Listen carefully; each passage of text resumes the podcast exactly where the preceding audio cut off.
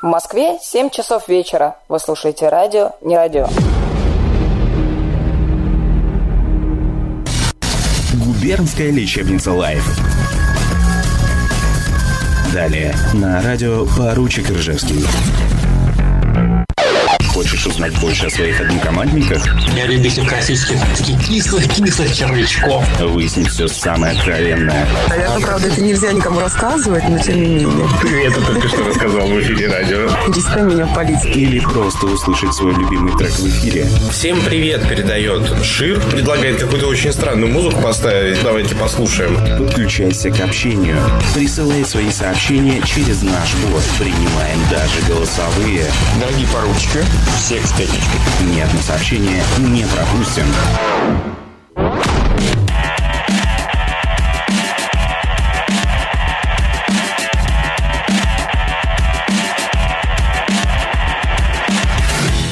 На часах в Москве 19 часов и 4 минуты. Вы слушаете радиостанцию «Не радио», программу «Губернская лечебница Лайф». В студии для вас работает Фишер, друзья. Давненько мы с вами не слышались. У нас была выходная неделя на радио. Это прям вот прям круто. Я прям ощущаю там какой-то драйв. И вообще все будет прекрасно, я думаю. Сегодня мы ждем Араха в нашу виртуальную студию, потому что он сейчас немножечко с ребенком там занимается, друзья. Ну, я думаю, простительно. Обещает быть в 19:30, поэтому оставайтесь с нами. Будет интересно. Пообщаемся мы с тем самым Арахом. А у меня сейчас, перед тем, как Арах влетит в наш эфир, у меня на прямой связи с нашей студией город Дубна и любительница желтых болторезов. Дубна, привет! Привет, привет, привет! С берегов великой русской реки Волги шлем, прям врываемся в эфир радио, не радио. Привет, Женя! Привет, Мимаш! Я просто угораю с того факта, то, что ты эту речевку готовила несколько раз до эфира. Я репетировала речь, да.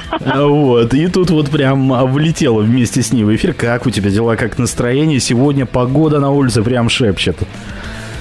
Абсолютно с тобой согласна. В Дубне погода такая же, как в городе Королев. Больше 20 градусов, светит яркое солнышко. Наверняка уже теплая вода в Волге, но это, пожалуй, мы проверим как-нибудь месяцев через 3. А там купаться можно в Дубне, да? Что-что? Купаться в Дубне в Волге можно? Конечно, у нас даже есть городские пляжи, Жень. Поэтому если ты приедешь когда-нибудь летом... И не в 23:00. Да-да-да. И не в 11 часов вечера есть шанс даже искупаться. Собственно, как раз я сейчас гуляю прям вот в формате онлайн по набережной. Здесь просто нереальное количество народу. Гуляют, катаются на велосипедах, на роликах. Так что Дубна превращается в рай. Вот прямо сейчас. Что ж, Мимаш, давай немножечко раскроем карты. Ты же не просто так сегодня будешь слушать наш эфир. Конечно, я еще в нем буду участвовать первые полчаса. Что ты имеешь в виду? Я имею в виду про то, что ты будешь исполнять роль редактора одной программы, про которую мы на какой-то промежуток времени забыли. Смотри, Фишер, давай сделаем так. Если у меня получится, то тогда мы об этом объявим. Потому что бежать впереди паровоза, а вдруг что-то пойдет не так? Ну, я даже не знаю. Ну, хотя, если ты хочешь, конечно. Мимаш, ты ты же смышленая девушка. Чего ты боишься? Расскажи мне. Расскажи мне о своих... Дозор играть научилась, правда? В Дозор играть научилась. Ну, слушай, для этого ума много не нужно. Ты, кстати, слушала вчера подкаст вместе с Юниксом? Вот ты не поверишь, пропустила, потому что у моей дорогой подружайки сегодня был день рождения, я вчера монтировала ей видео поздравления. Так что вот, к сожалению, пропустила. Да. Юникса подкаст, но я обязательно послушаю его в запись. Мимаш, за это неуд. Ладно. Давайте зачетку. Принесу на следующем уроке. На следующей паре. Ну, мы все-таки не совсем... Вот. Как с планами на август? А можно прям уже все карты раскрывать? А почему нет? Ты чего-то боишься? Хорошо, начало только выходить в эфир. Это, да. Это пройдет со временем. Было несколько... Договорились, хорошо, я тебе напомню это через пару месяцев. В общем, первые выходные, если не ошибаюсь, они будут первыми. Выходные августа я планирую провести в Тверской области, недалеко от Конаково, собственно, на Немеге. Уважаемые радиослушатели, буду помогать Фишеру делать радио. Ты будешь вероятно... не помогать, Мимаш, ты будешь сама делать эфир радио, не радио. Вот ужас-то, правда, друзья? Это мне даже в самых прекрасных снах не снилось, потому что я работаю в сфере, относительно связанной со средствами массовой информации, и, ну, прям классно, мне это нравится. И когда выдалась возможность поработать на радио, на Дозоре, вы представляете? Это же вообще абсолютно не связанные вещи. А тут я такая, да конечно же, конечно, возьмите меня, я хочу к вам. Вот, и как-то так. Так что да, будем с вами видеться в лагере, где-то еще, может быть, не знаю, на трешках. Фишер, как ты думаешь, брать комментарии игроков с трешек, это хорошая идея? Ну, я даже не знаю. Нет, если ты, конечно, будешь готова... Я подошлю своего агента, который будет готов. Только передай ему то, что капать соусом от бургера с трешек, это не очень хорошо. А он без еды на трешке не лазит, поэтому, знаешь, как бы... Заедает стресс? Или в соусе, или вот, да, без корреспондента на трешках, собственно. Заедает стресс? Ты знаешь, скорее восполняет утерянные калории, которые... Все-таки, знаешь, вот трешки, да, даже трешники, я думаю, что каждый раз, когда они покоряют новые высоты, все равно это определенный стресс. Ну, когда ты там лезешь 10 метров под тобой пустоты и держишься на какой-то, там, не знаю, стреле от башенного крана, ну, ох, это почти так же страшно, как выходить в прямой эфир. Мимаш, ну ты же занималась роуп-джампингом. Что по силе страха больше? Выход в эфир или прыгнуть, разбежавшись, прыгнуть со скалы? Ты знаешь, сейчас я бы не прыгнула. Я прыгала, когда активно играла в Дозор, но это прям очень классно, конечно, чувства непередаваемые. Это, знаешь, была где-то цитата одного самоубийцы, который, ну, собственно, он выжил, естественно, раз была его цитата, правда? О том, что когда ты летишь с моста, ты понимаешь, что все твои проблемы решаемы, кроме одной. Ты уже летишь с моста, соответственно. И когда ты прыгаешь, почему-то, я не знаю, у меня было вот именно так, у каждого по-разному. У меня очень сильно замедлилось время, и там, когда ты прыгаешь с 45 метров, это там какой, 10-й этаж, да, 11-й, соответственно, у тебя свободного падения там от силы 2 секунды, и то, наверное, это много. А потом тебя уже подхватывает веревка, и как бы все, ты в безопасности. Но у меня в голове эти там 1,5 секунды растянулись прям на несколько минут. И мне стало жутко страшно в момент, когда мне показалось, что веревка меня уже не подхватит. Ну, то есть все, ты вот летишь, а мне еще инструктор такой говорит, я говорю, Гоша, куда прыгать? Он такой, а вот видишь груду металла? Очень славно, хорошо.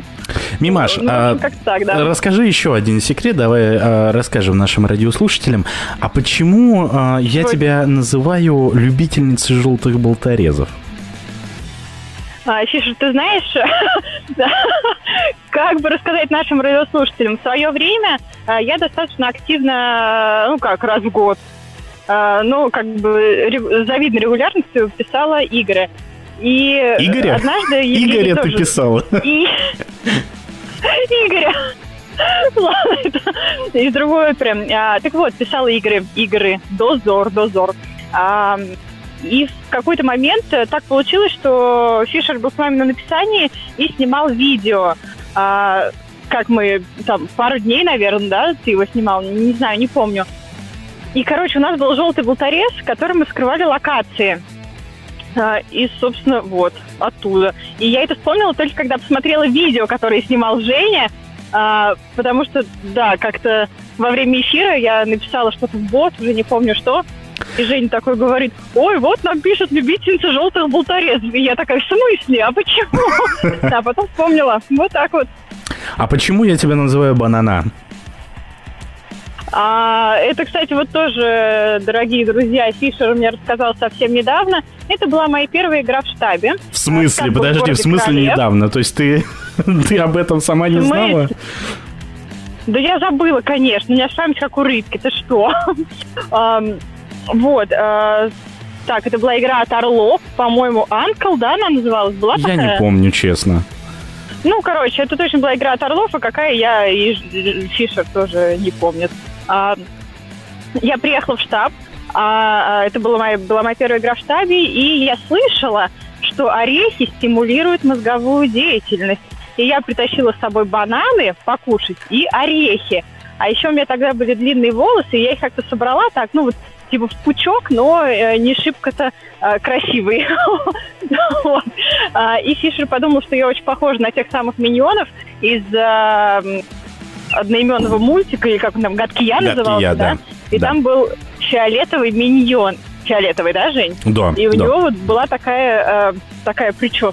Вот такая. Ну, если вы смотрели, вы понимаете, о чем я говорю. В общем, с тех пор вот такая вот, да, история пошла. Я помню то, что ты сначала злилась, а потом мы начали в Телеграме скидывать друг другу миньонов везде, где мы их находили. Ты знаешь, ко всему привыкаешь, да? И я недавно открыла с собой переписку, ну вот именно фотографии. Как же хорошо, что Телеграм все сохраняет. Это, мне кажется, одно из прям лучших. Возьмешь ли ты себе на радио псевдоним «Диджей Банана»? Нет, можно я все-таки останусь Мимашей, пожалуйста? Я подумаю. А то я уже отбил. Немножко... Слушай, вот этот тиранизм, вот эта вот диктатура, вот это вот, когда... Знаете что, уважаемый Фишер? Так вот, о чем мы? Банана. А, да. И я открыла переписку с тобой и увидела, что я кидала тебе там какой-то браслет, что ли, с миньоном из города Камышин. Где-то я его там на заправке нашла. Короче, просто такие дебрища. Очень классно. Телеграм прям... Мимаш. Что должно произойти, чтобы ты еще раз прыгнула на роуп-джампинге? Ну, я не знаю. Мне кажется, я должна помолодеть лет на 10 в первую очередь. И не внешностью, а головой. Потому что тогда было... Ну, вот я прыгала... Ну, ладно, 10 я махнула. Лет 6 назад я, наверное, прыгала или 5. И вообще не было страшно. Ну, я тогда была молодая... Как сейчас. Да. Мимаш. Ну, как-то более... Ау. Я надеюсь, то, что ты помолодеешь душой, прежде всего. Обязательно. Вы слушаете «Не радио».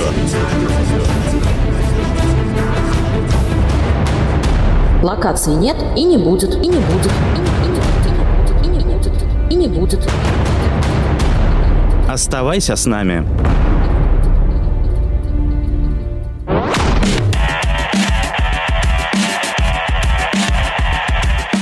В эфире радиостанция «Не радио», 19 часов и 20 минут в Москве. И сегодня в начале эфира мне помогает его вести очаровательная любительница желтых болторезов Дами. Давай мы заменим вот это словосочетание. Можешь даже временно менять на банана. На банана? Почему?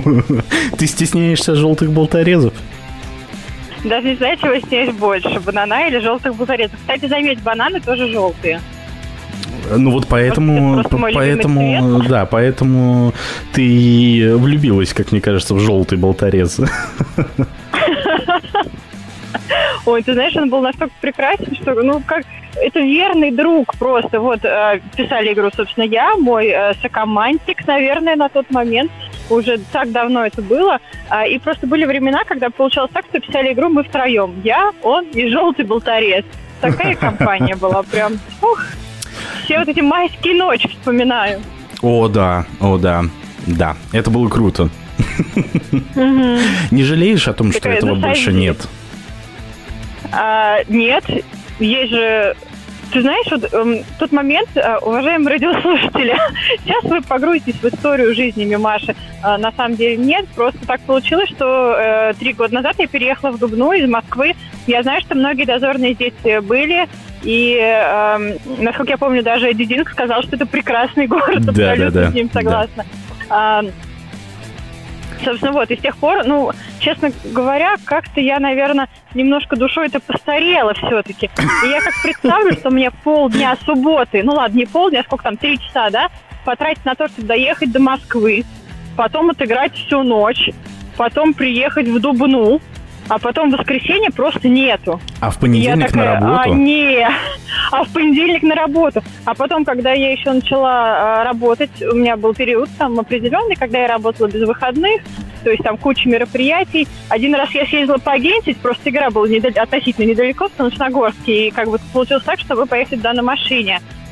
И я вернулась обратно там в 11, а в 12 у меня было мероприятие. У нас были соревнования по боксу, а мне нужно было их снимать.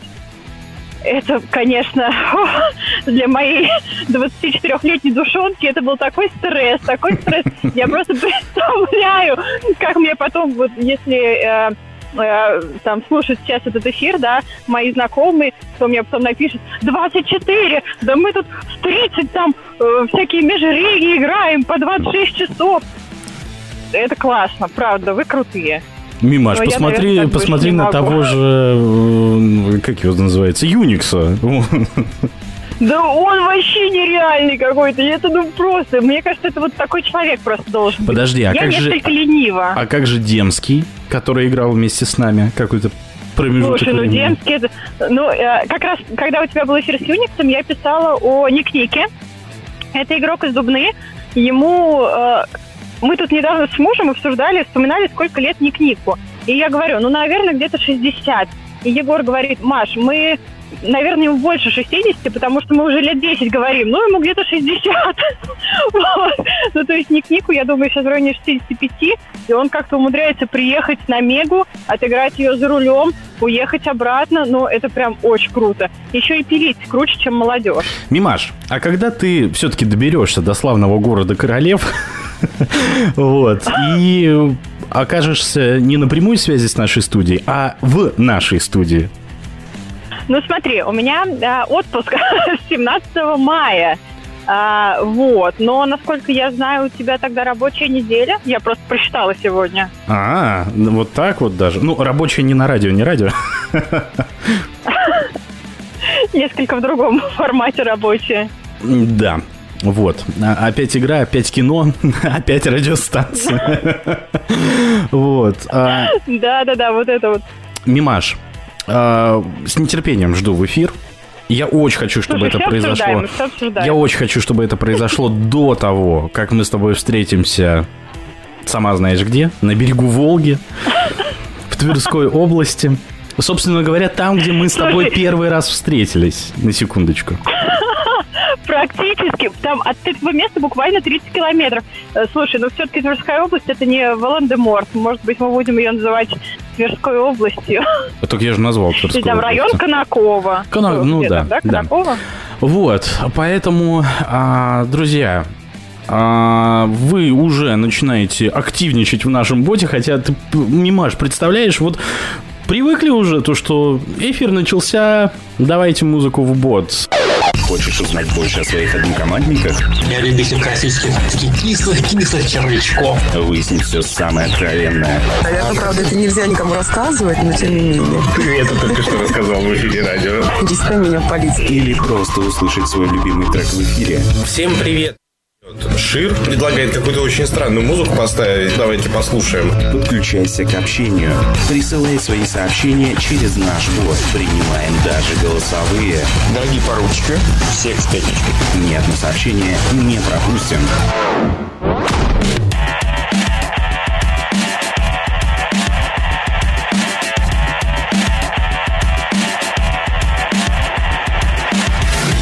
Добрый вечер, дорогие друзья. Вы слушаете радиостанцию «Не радио», программу «Губернская лечебница Лайф». Гости у поручика. В студии для вас работает Фишер. Время на часах в Москве 19 часов и 33 минуты.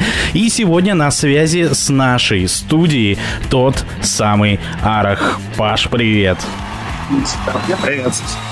Что ж, друзья, я напомню, что наша программа выходит в прямом эфире. Вы можете задать вопрос нашему гостю через наш бот в Телеграме, не радиобот, наш адрес, через наш сайт нерадио.онлайн. Кроме вопросов, вы можете прислать трек, который вы хотели бы услышать в эфире нашей программы. Если по каким-то причинам вы не сможете послушать наш эфир вживую, записи наших программ доступны в Телеграм-канале, а также на всех популярных подкаст-платформах, в том числе Яндекс.Музыка, Apple и Google подкасты. Подписывайтесь на наши странички и слушайте эфиры, когда удобно. Паш, расскажи, откуда ты с нами сегодня общаешься? Ну, я сбежал в кафешку из дома, чтобы ребенок лез в эфир. Вот отсюда и общаюсь. Вот расскажи мне, пожалуйста, такую вещь. Как можно соединить семью, детей и все остальное вместе с написанием и, в принципе, с играми? Никак, короткий ответ. Ну, точнее, можно, наверное, когда они подрастут. У меня просто 2 года ребенка. И ты временно ушел на скамейку запасных? Ну, я играю, но мало пишу достаточно. По-моему, ничего после рождения ребенка не писал. Если мне память не изменяет. Но, тем не менее, если мне память не изменяет, ты в авторском коллективе на Немеге, верно? Да, все так. Это как ты там принимаешь участие? Это чисто моральная поддержка или все-таки чего-то ждать в полях от тебя?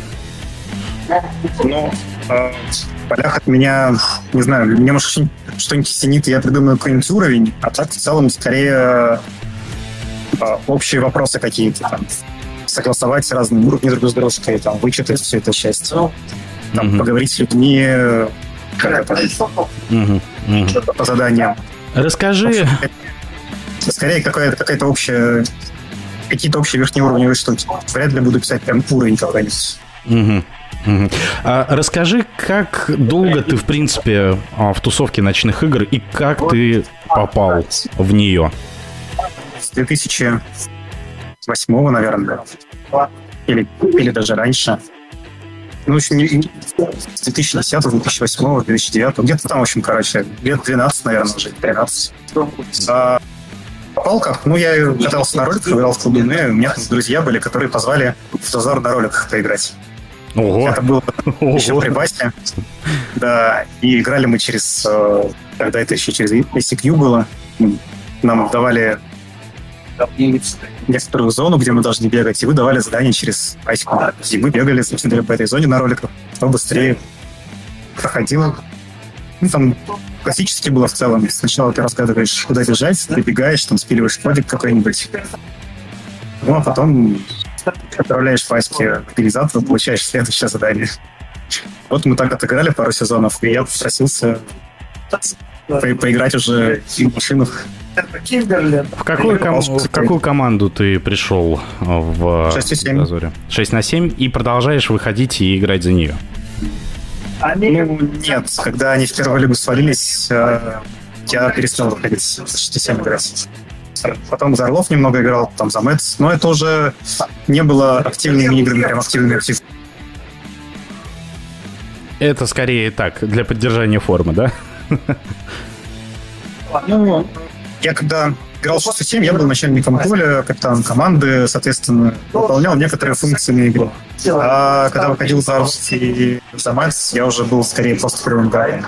Это было больше как бегать, подниматься, гадать. Не скучаешь по играм? Скучаю, конечно.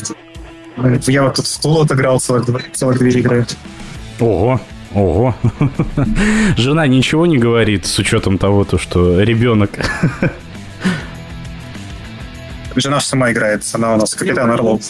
Вот оно что. А ребенка куда деваете? Ну вот когда он был совсем маленький, никуда не девали. Ну, и сейчас, в общем-то, никуда не деваем. Один сидит с ребенком, один играет, примерно так. Я понял. Паш, давай прервемся. Сейчас попробуем в апреле, выйти вдвоем в кино. Вау. То есть прям отпуск такой, мини? От ребенка. Ребенка бабушки, и попробуем поехать. Посмотрим, как он это воспринимает. Давай прервемся пока. Я напомню нашим радиослушателям, что вы можете задать вопросы Араху через наш бот, не радиобот, наш адрес в Телеграме и также через наш сайт нерадио.онлайн.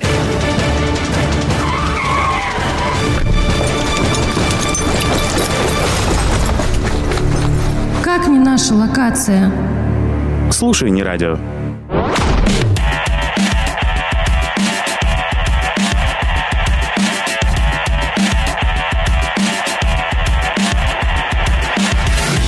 Радиостанция «Не радио». Время на часах в Москве 19 часов 42 минуты. Фишер у микрофона. И сегодня в программе «Губернская лечебница Лайф» гостя у поручика тот самый Арах. Арах, и Паш, расскажи еще такую вещь.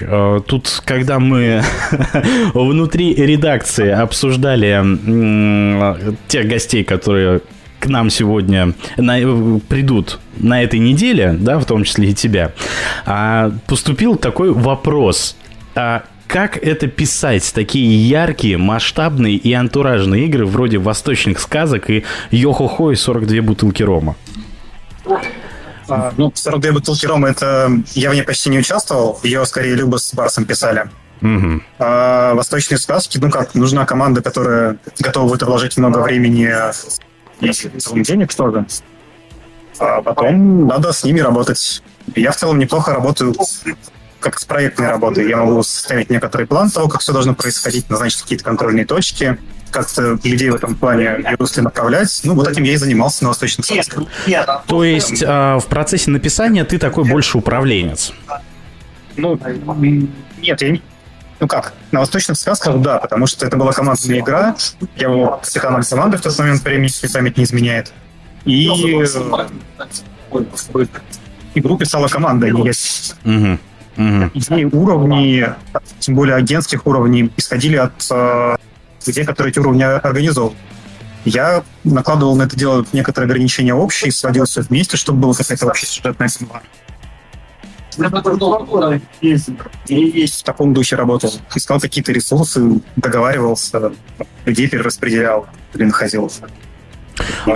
Смотри, но в принципе, я тебя понял. В принципе, ты сказал то, что это должна быть команда некая, там, с определенными ресурсами.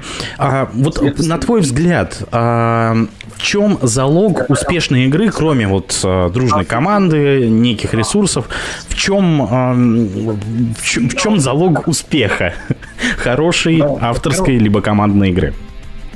Самое главное — это готовность над этим работать достаточно много и систематически. То есть не получится просто взять и за последнюю неделю зарашить.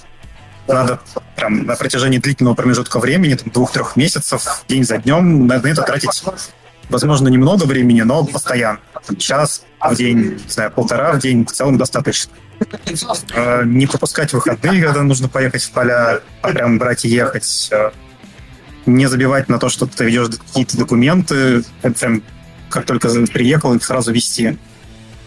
Это техническая сторона вопроса. Но не техническая, нужно стараться делать игру, которая не тебя удовлетворит, а удовлетворит тех, кто будет в нее играть. Думать о том, будет ли им интересен уровень, смогут ли они его точно пройти. Не пытаться жестить, пытаться делать попроще. Вот в таком ключе работать. Ну и, конечно, надо уметь как-то придумывать какие-то идеи, но когда речь идет о большой группе людей, о большой команде, там наверняка кто-нибудь придумает какую-нибудь идею, главное ее не пропустить или не засрать. Этим тоже могут страдать, когда особенно командные игры пишут. Mm-hmm. Поменьше критиковать, побольше хвалить. А за какой промежуток времени лучше начать написание игры? Месяца за 3 до. Поля начинать выезжать месяца за 1.5. Ну, точнее как. Искать локации можно начинать вот прям за 3 месяца до, а отписывать где-то за 1.5 месяца. Угу. Угу. Даже с учетом того, что локаций нет и не будет, думаешь, за 1.5 месяца никто не спалит метки? Ну, слушай, на жалобах тоже не было и не будет. Но нашли же как-то. Спалят метки. Ну, договариваться с ними, мы же в одном городе живем, примерно знаем, кто там где будет играть. Метки можно не ставить. Ну да, слушай, тогда еще такой вопрос. Когда последний раз ты выходил на игры именно в Москве? Вот перед, осенью. Да, осенью где-то. Как ты можешь оценить те игры, которые сейчас проходят в Москве? Средненькие. В чем причина? Вот как опытный автор, оцени ситуацию. Ну, для того... Ну, во-первых, там слишком много пилива и слишком мало всего остального обычно. Когда есть все остальное, оно очень сильно зажато в рамки того, что мы в большом городе, палево, локации тоже не очень большие, как правило. Не развернешься банально. Это тебе не ремаш какой-нибудь с пересветом, где можно гигей устроить. Да. Угу. Это все ограничивает авторов, конечно. А почему авторы перестали выезжать куда-то? Почему слишком мало игр в области началось? Я знаю то, что какое-то время было очень много выездных игр в других областях даже. Я сам поэтому страдаю, если честно. Я не понимаю, почему все хотят делать в городе. Ну, точнее как. Наверное, потому что это мини-ресурсоемко. Сделать игру в Москве гораздо проще, чем сделать игру на второй бетонке. Ну, ты можешь, не знаю, вечером прийти с работы и спокойно поехать одну локацию отписать. Там, не знаю, Фишер взять и доехать. Ну да. А на вторую бетонку выехать, это тебе нужно прям собраться и поехать. Людей подбить на это дело. Гораздо сложнее организационно. Гораздо больше ресурсов тратится на... логистику. Слушай, а если говорить про ресурсы, то можно ли написать крутую, классную игру с минимальным вложением средств? Я имею в виду денег и там прочего. Ну, конечно, главное, чтобы она была крутой и классной в данный момент времени. Вот я помню, делали игру, было очень-очень много нестандартов, все было в старобетонке, потом пришел... и кто-то там еще, или фильм, по-моему, вот они там. В общем, пришли ребята и просто сделали игру с 10 любых уровней по ТТК, фактически мы там катались. И оно зашло в тот момент прям на ура. Это было отлично, потому что вот все выдохнули от нестандартов. В моменте это была прекрасная игра. Она получила огромные оценки, очень высокие по тем временам. Она хорошо попала в текущие требования игроков. И была отличная. Она, скорее всего, требовала мало ресурсов. А какой... локации в Москве, они около ТК, и не то чтобы это были все непаянные. Есть и паянные локации. На твой взгляд, какой сейчас запрос у игроков на игры? Дайте поиграть. Мы вышли из коронавируса, сейчас играть готовы во все. Мы вот сейчас страдаем из-за того, что нету межрегов со штабами. Ну, штаб сейчас, в принципе, как-то очень страдает. Сейчас... невозможно туда пойти, команды поставить что-нибудь такое нормальное. Слушай, Немега — это не первый твой опыт в написании чего-то крупного, верно?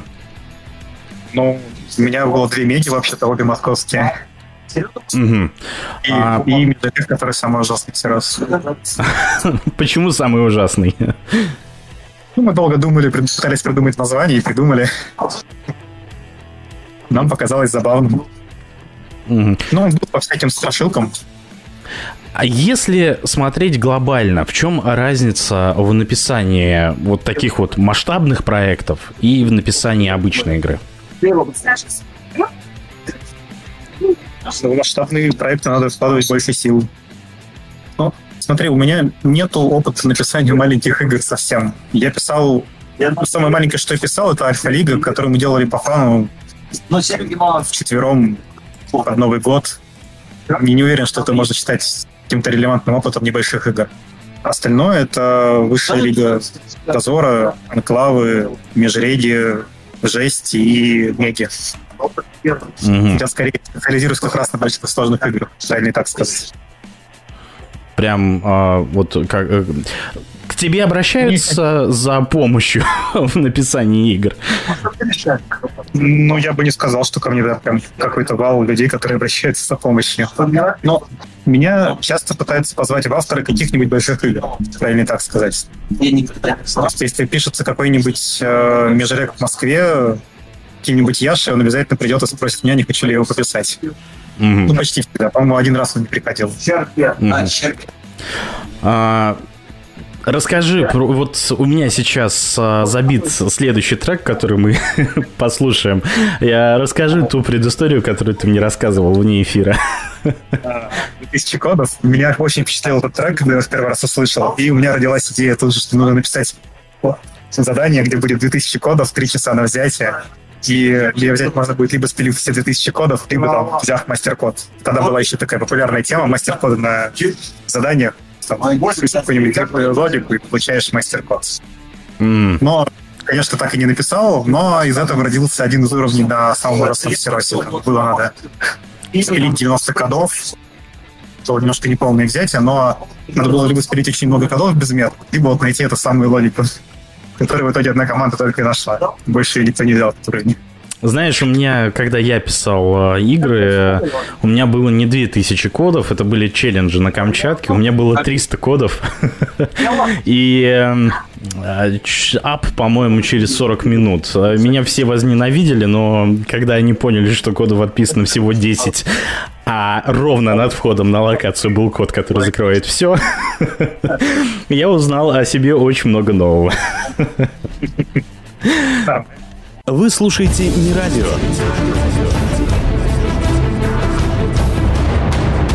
Локации нет и не будет, и не будет, и не будет, и не будет.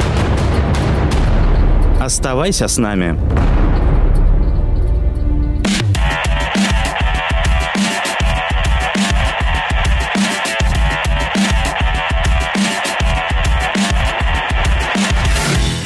Восемь вечера ровно в Москве. Программа «Губернская лечебница Лайф». Гости у поручика. Сегодня у нас в гостях Паша, он же Арах. Паш, еще раз привет. Друзья, напомню про то, что у нас в эфире работает бот, не радиобот. Вы можете задать вопрос нашим гостям, заказать свою любимую песенку, написав... просто сообщение туда. Поэтому вперед, ждем ваших сообщений. С удовольствием выполним все ваши пожелания. Паш, ты, ну вот, как же это сформулировать бы? Разъезжая по разным регионам, принимая участие в разных играх, пускай сейчас там в связи с рождением ребенка у тебя там был определенный перерыв. А как ты можешь оценить текущее состояние тусовки ночных игр? Текущее все-таки никак, это же сейчас, в моменте, мы только выходим из перерыва из-за коронавируса. Будет видно этим летом, какое у нас текущее состояние тусовки. Несколько лет назад, там, пару лет назад, ну, было у нас пати, скорее. То есть некоторые пики прошли года 4-5 назад, наверное. А почему? Тартануло, немножечко потянуло с собой другие города. Сейчас Москва начинает. Она начала подспадать какое-то время назад. И, соответственно, кто-то там еще продолжает расти, наверное. Просто мне это не так хорошо видно. Некоторый драйвер закончился. Нужен какой-то новый драйвер, который всех потянет вперед. А в чем причина, на твой взгляд? Почему так происходит? Мы стареем. Реально мы стареем. Тусовка стареет, как бы люди стареют. Возраст штука такая. Это там в 25 тебе кажется, что плюс 5 лет не страшно. А в 35 уже начинаешь задуматься, что тебе сейчас 35, а через 5 уже будет 40.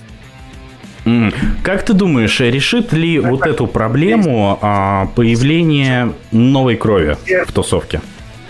Слушай, ну, конечно же, эту проблему, наверное, решит. Но как ты загонишь новую кровь в эту тусовку?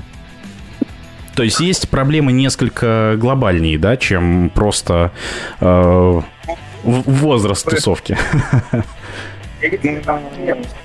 Если в целом говорить, конечно же, проблема... Точнее так... Возраст тусовки – это некоторое следствие проблемы, а не проблема. Проблема в том, что у нас высокий порог входа в тусовку. И новые люди в нее, конечно же, не входят. После этого тусовка стареет. Решить ее пытаются уже достаточно давно, как бы, и вот так просто взять и организовать приток новой крови не получается. Даже организуя новые проекты, в которые старую тусовку не пускают, это не выходит сделать. Вот делали экипаж в Москве, например. Отлично залетело, было много команд, Они в итоге организовали собственную тусовку, которая сама начала повышать порог входа в экипаж. Без нашей помощи. И это некоторый замкнутый круг. Люди приходят, они начинают играть лучше, требовать более сложных заданий, более сложных вещей, которые им более интересны. При этом переходить в другую часть тусовки им, конечно же, неинтересно, потому что вот в этой тусовочке-то они молодцы, а там-то никто. Нет никакого смысла с ребятами, которые рулили в экипаже, переходить в дозор, в общем. То есть, по идее, должна быть, резюмируя, скажем так, то, что ты сказал, должна быть некая песочница, в которой молодые команды должны, скажем так, поднять свой уровень и сразу же оттуда свалить. Ну, в идеальном мире, да, но они же этого не сделают. Зачем им свалять? Ну... Нельзя перейти из песочницы в высшую лигу и начать хотя бы примерно нормально играть. У нас же даже игроки первой лиги настолько лучше основной массы игроков высшей лиги какой-нибудь там 7-летней давности, что это просто жесть. Когда там было лет 7 назад, люди выезжали за счет того, что, например, коды хорошо пилили. Ну, прям сильно лучше, чем остальные. Сейчас тот уровень, на котором мы пилили тогда, он примерно соответствует тому уровню, на котором сейчас пилит первая лига, если не хуже. Угу. И как нужно людям въехать в это все дело? Они просто не успеют догнать. Нельзя взять за разумные сроки, начать получать удовольствие от того, что ты крутой. Вот в этом проблема. Слушай, а разве последние пару лет уровень игр не снизился? Для того, чтобы... Игр, может, и снизился, а уровень игроков нет. Угу. То есть у молодых команд нет вот этого удовольствия от того, что они что-то сделали, да? То есть от того, что они там выиграли. Да, вот слова про то, что чего-то выигрывал, для них как бы такой... Единственный способ что-то выиграть — это перейти в команду, которая что-то выигрывает. Угу. Ну, да, я согласен. Ты играешь только в... играл, там, я не знаю, текущий статус, играешь только в Дозор или в другие... Как это сказать? В другие проекты тоже. Я в команде Брюса и Башет Бампер вообще-то. Это что за команда? Это энковская команда, одна из лучших в Москве. Угу. Больше орденов, чем в Брюс Ли, только у FDC. ФДЦ. Как его называется? Как ты Энку оцениваешь текущую ситуацию? Все так же очень высокий порог входа? Смотри, в Энке, в московской Энке, второе ее пришествие, это была миграция, даже не миграция, а некоторое выделение тусовки игроков из московского Дозора. Вот тем, которым хотелось еще больше жести, они пошли в Энку. И познавали для себя Межрейги, экзотичные игры, запускали сезоны жести, где игры были дольше, чем в Дозоре, и сложнее, чем в Дозоре. Но это все равно были игроки фактически Дозора. Они приходили из доигров, из Мэтсов, из 6-7, из Орлов, из Кипиши, из других команд, из Поручика, того же самого. Это не были какие-то другие люди, это те же самые люди.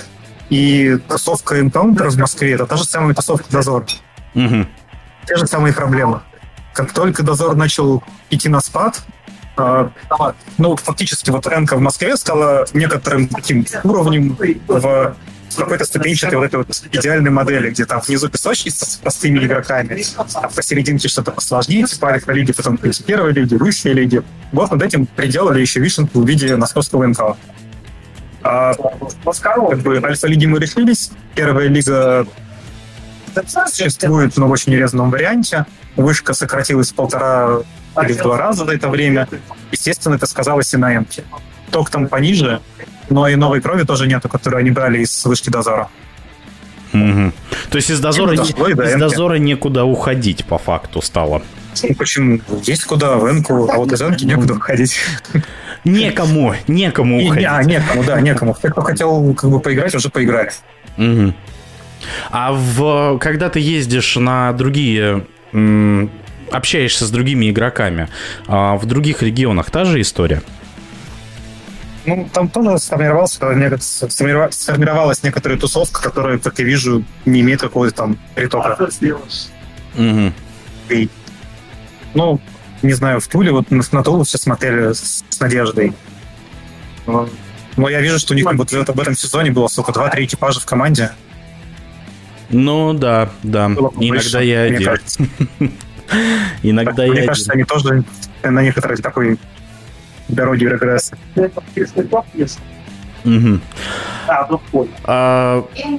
Идеальный вариант решения проблемы с точки зрения Араха. Жги. Если бы был бы идеальный вариант, я бы его уже давно бы сделал, скорее всего. Ну, то есть эту проблему, как проблему, какие-то усилия для решения этой проблемы я начал предпринимать еще тогда, когда активно всем этим занимался, когда мне там выдавали всякие лучки эксперта, паладинов назначали и так далее. Я с тех пор ничего нового придумать не смог лично. Может быть, кто-то придет и придумает, я не знаю. Да. Да. У меня некоторый вывод, что, окей, у нас сформировалась тусовка, мы делаем сами для себя игры и получаем удовольствие. Когда-нибудь мы постареем. Но это же путь к вымиранию, по факту. Что? Это же путь к вымиранию, по факту. Ну, как бы, путь к выживанию — это воспроизводство. Чтобы выживать, надо воспроизводить игроков каким-то образом. Ну, ходят, конечно, шутки про то, что мы сейчас новых нарожаем. Но пока успешных кейсов мало. Знаешь, в любой шутке есть доля шутки.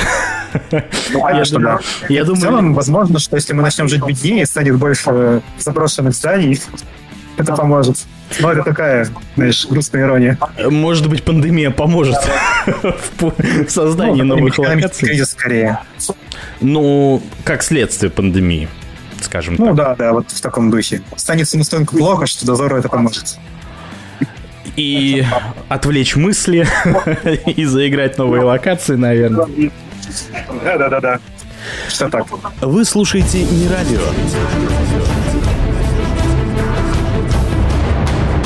Локаций нет и не будет, и не будет, и не будет, и не будет. Оставайся с нами.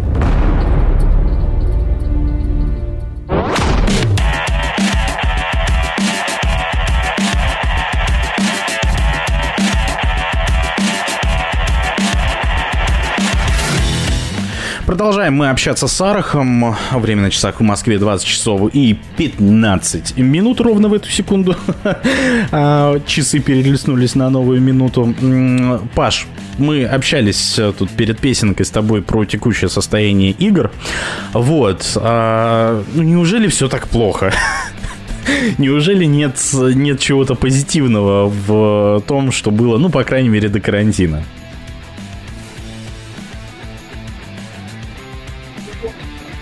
Я не могу оценивать то, что было до карантина. Я там в ребенке просто был достаточно сильно, и у меня выходы на игры были такие, типа там, с женой договорились, что кто куда съездит, и ты перед игрой такой выныриваешь и бежишь играть. Я там периодически забывал рацию поставить заряжаться, и в последний момент это дело делал. Хорошо. Я не отслеживал просто-напросто. Хорошо, Паш, давай так. Сейчас там полегче становится, можно будет оценить. С учетом того, что у тебя сейчас ребенок, что для тебя игры сейчас, в текущем твоем состоянии? Я спросил, так спросил. Не знаю. Некоторые хобби. Это в целом, я могу сказать, что такое игры для нас в целом. Мы с женой на их основе познакомились, это наше общее хобби. Вот их было мало, и у нас как-то исчезло хобби. Вот до ребенка оно было общее хобби, после ребенка ребенок родился, оно исчезло. Очень неудобно. Можешь рассказать тайну, как вы познакомились со своей женой?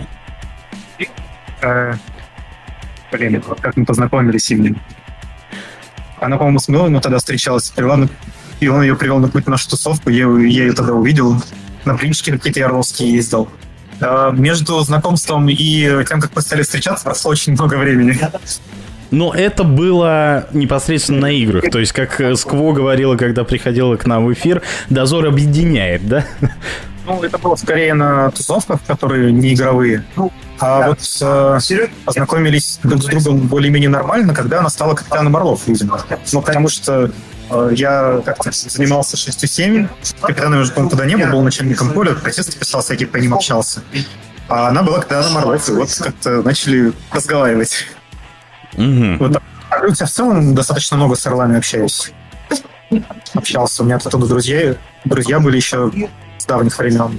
И достаточно долго была ситуация, когда 6-7 Орлы были двумя командами высшей лиги, между которыми было много мест, скажем так.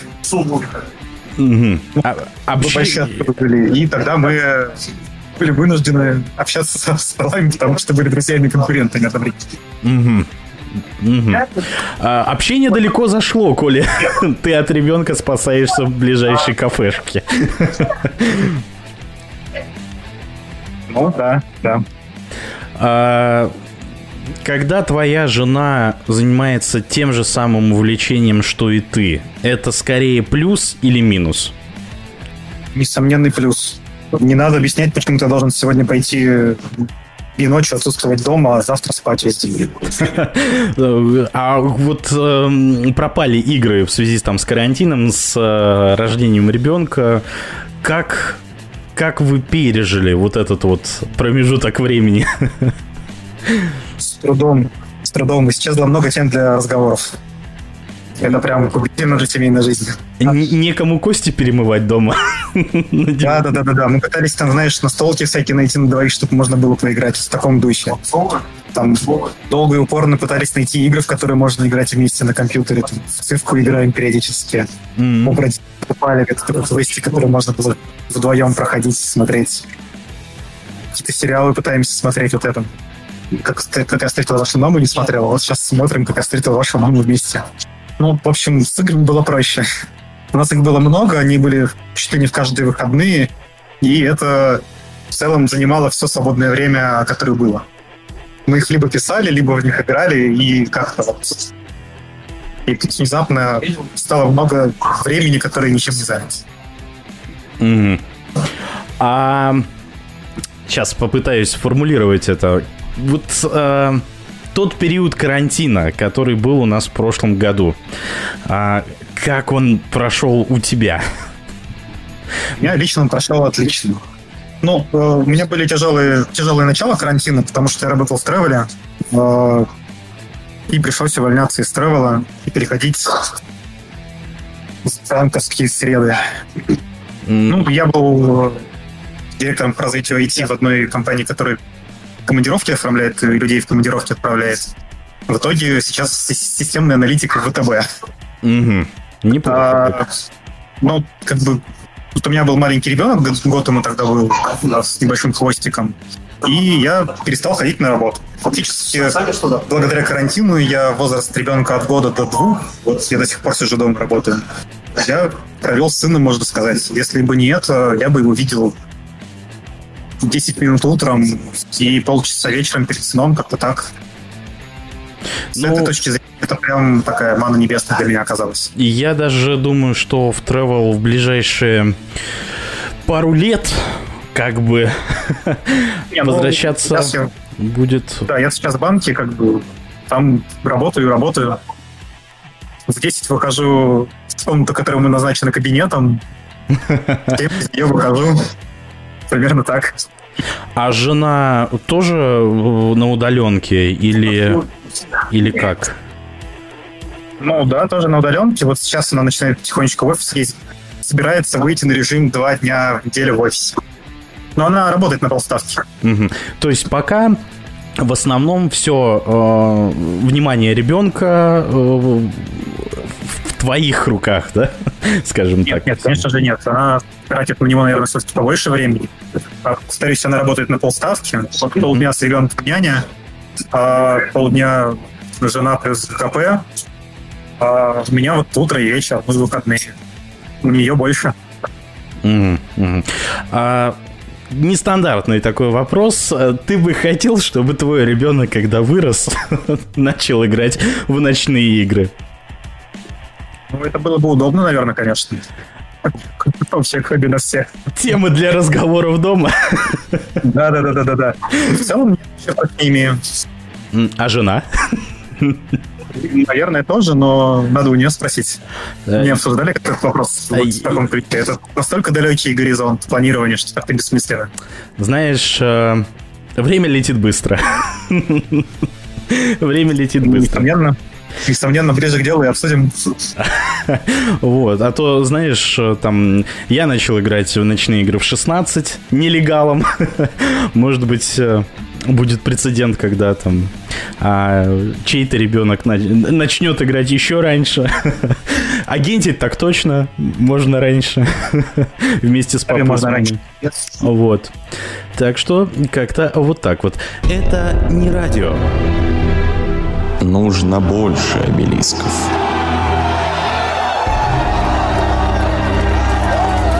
Мы тут не в челленджи играем.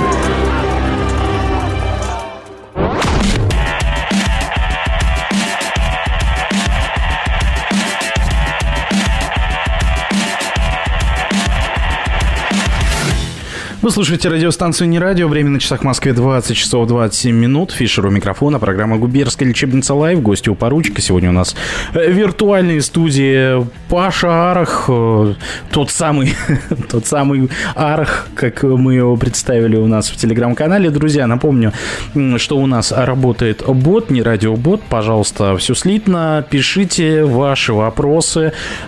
Заказывайте ваши треки, которые хотели бы услышать в эфире нашей радиостанции. С удовольствием выполним все ваши пожелания. Паш, вопрос еще такой достаточно традиционный для нашей радиостанции. Откуда появился твой ник? Почему Арах? Если честно, то просто когда я был студентом, надо было придумать какой-нибудь ник. Вот для него я придумал.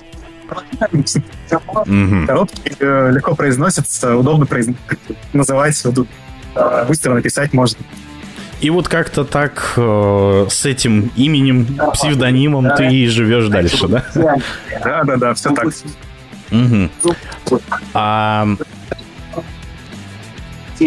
у жены какой ник? Как в Фладогере. Как? В Фладогере. Это сложно. Это многих людей, кто может его произнести, да. Да, и это сложно.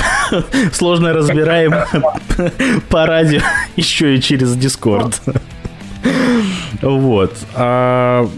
Почему, скажем так, ты начал, вот когда мы обсуждали, в какой команде ты играл, ты начал менять команду. Почему такое происходит? Мы тут просто обсуждали с некоторыми гостями такую вещь, которая называется дозорная проституция. Может быть, это звучит в этом ключе немножечко грубо, но это ее пример или это обусловлено какими-то другими вещами? Я не хотел вываливаться в первую лигу. В момент, когда это происходило с 6,7, я достаточно активно играл в Энку. Прям играл во все дозоры, играл во все жести, катался почти во все межрейги. Не хотелось терять некоторый уровень игры. Для меня в тот момент это было достаточно важно. Поэтому... В момент, когда команда вышла в первую лигу, я играл за другую команду. Один сезон играл за Ingress, а потом начал играть за Орлов. Раз мы там с Марьяной стали встречаться. А она в тот момент уже была капитаном Орлов. Угу. А когда ты встречаешься с человеком, который играет в другой команде, это плохо или хорошо? Нормально. В некотором роде даже удобно. Сливы получал? Нет, не нарёте друг на друга матом на локации из-за того, что что-то не так сделал. Как он обычно. Особенно, когда ты сам как бы привык рулить с другими людьми на игре. И тот, с кем ты встречаешься, привык рулить с другими людьми на игре. Все с вами понятно. В общем, властные люди у вас в семье. Того, да.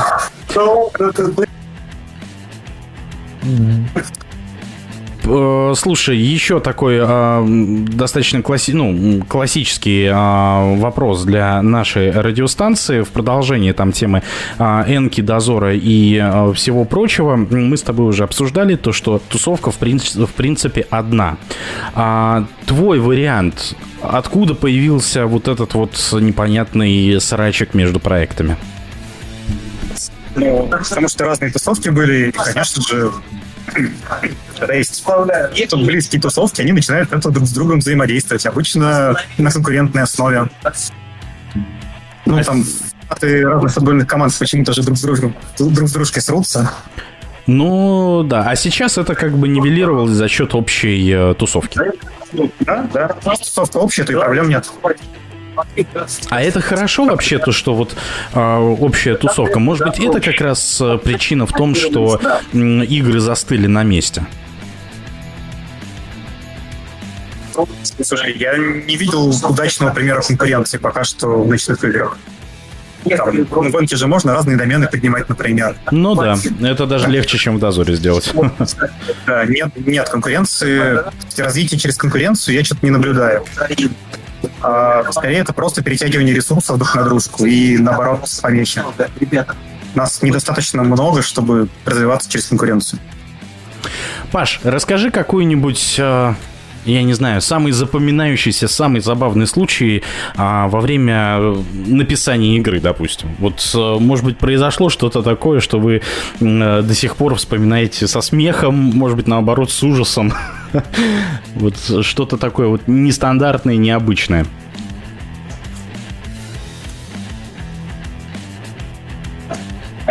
Слушай, я ничего такого не помню. Что прям отдельный момент, который постоянно вспоминаем. Вот могу сказать, что каждый раз, когда мы писали командную игру 6-7, у нас случался какой-нибудь форс-мажор в начале, который приходилось разруливать на коленке. Это вот прям было гарантированно. Один раз у нас сняли локацию, прям вот в 7 вечера, все уже агенты едут в дозаторию, я там сам уже поехал куда-то, мне звонит Вася, точнее не Вася, а ребята говорят, что у нас тут охрана пришла и нас угоняет. Ну, пришлось на коленке в 7 вечера прям на капоте машины брать и перезаливать движок, там, идти переставить на другую локацию. Ну, мы были предусмотрительными, поэтому у нас там была запасная локация. Вот это прям перед игрой отписывали, разворачивали и так далее. 4 часа дня. Это было у нас автостопом по галактике. Потом у нас была, в памяти, «Восточных сказки», по-моему, потом были. В «Восточных сказках» никак не могли сделать уровень, на котором веревки были. Его в итоге там надо было написать тарей и немножечко списать локацию. Вот это в итоге сделали уже, когда первая команда проходила первый уровень перед ними. Закончили. Еще им подождать пришлось, пока ребята закончатся. Ну, тоже они приехали на место, где это планировалось сделать, и оказалось, что там это технически сделать невозможно.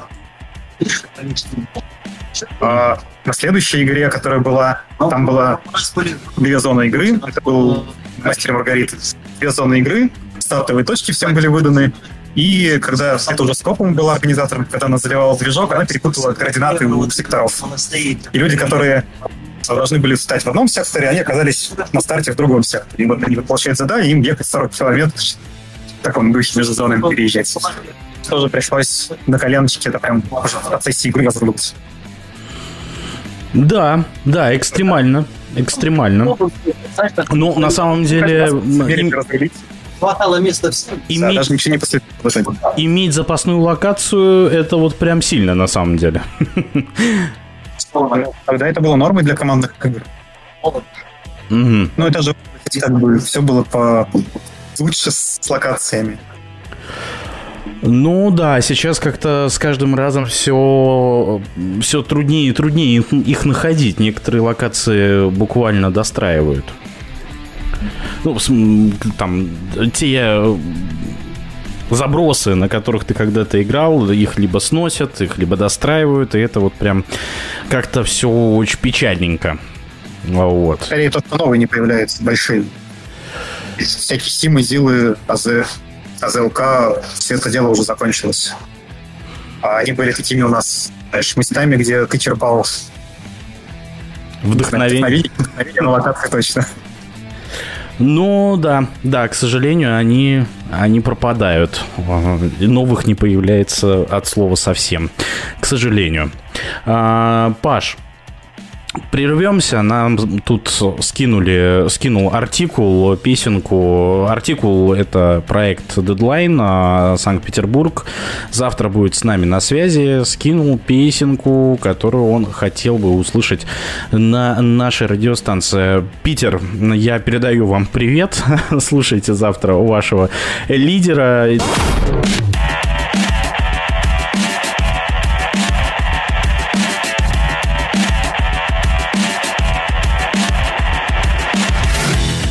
Привет дозорной тусовке и персонально Артикулу, песню которого мы сейчас услышали в эфире. Паша Арах у нас сейчас на связи.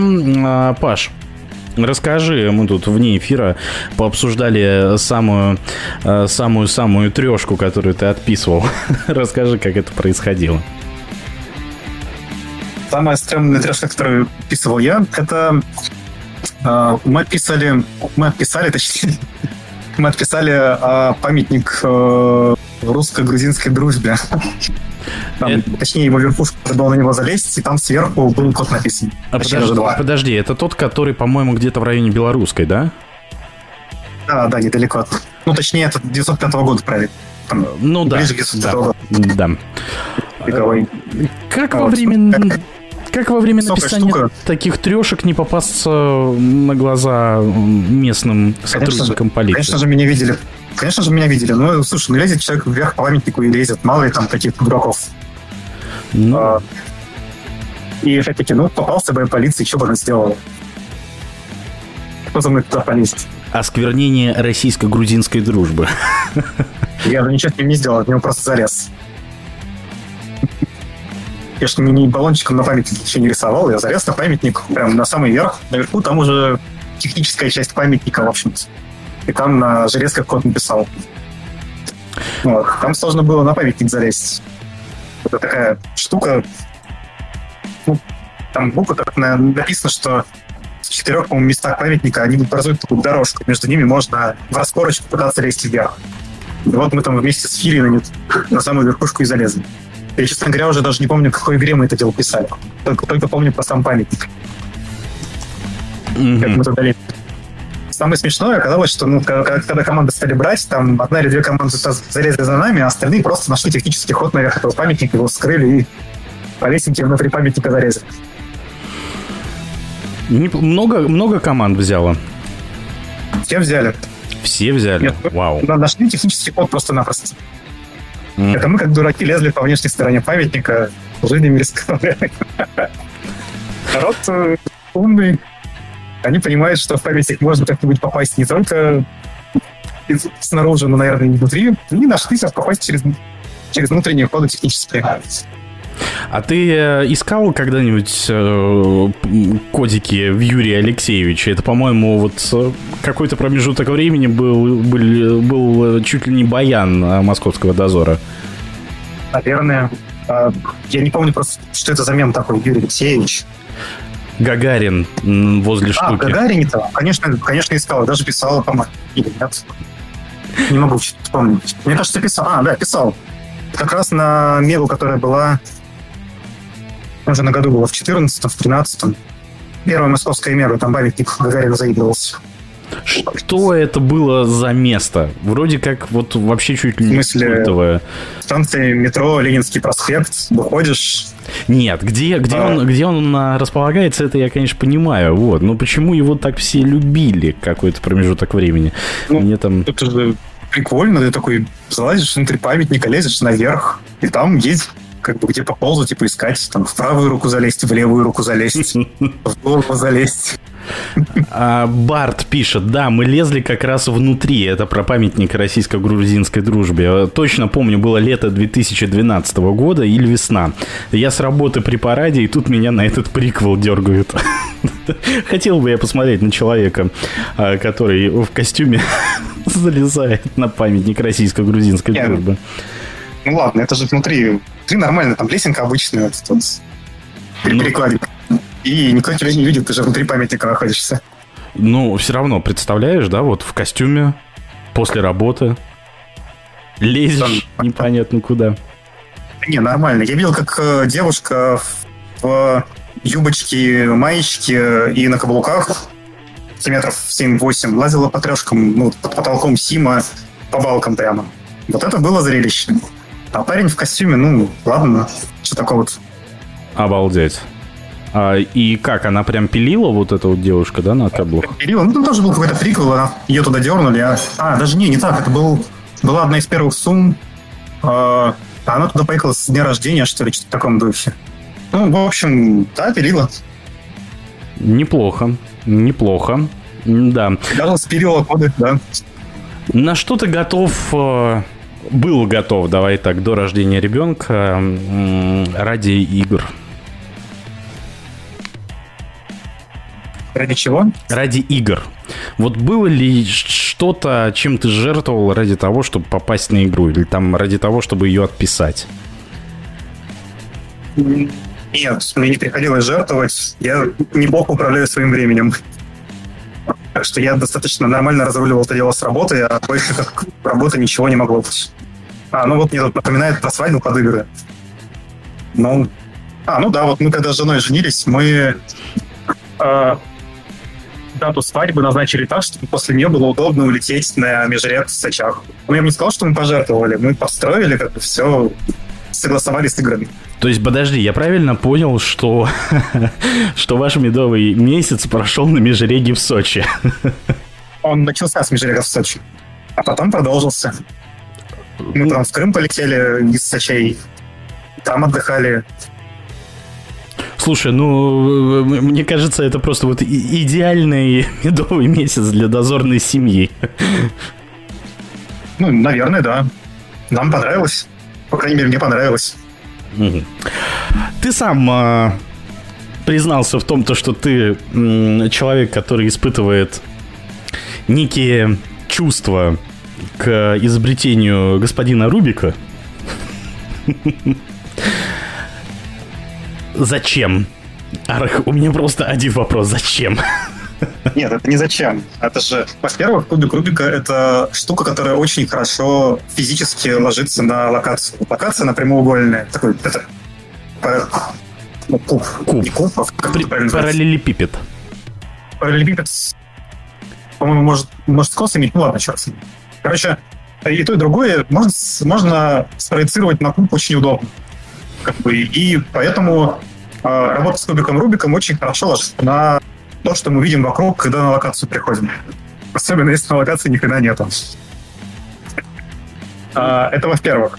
То есть это прям хороший физический объект, который можно удобно заигрывать различным образом с локацией.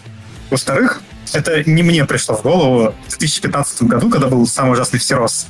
Я вроде как был главный за шашечки на всеросе. Ну, по факту это сводилось к тому, что я затыкал дырки и там сводил документы.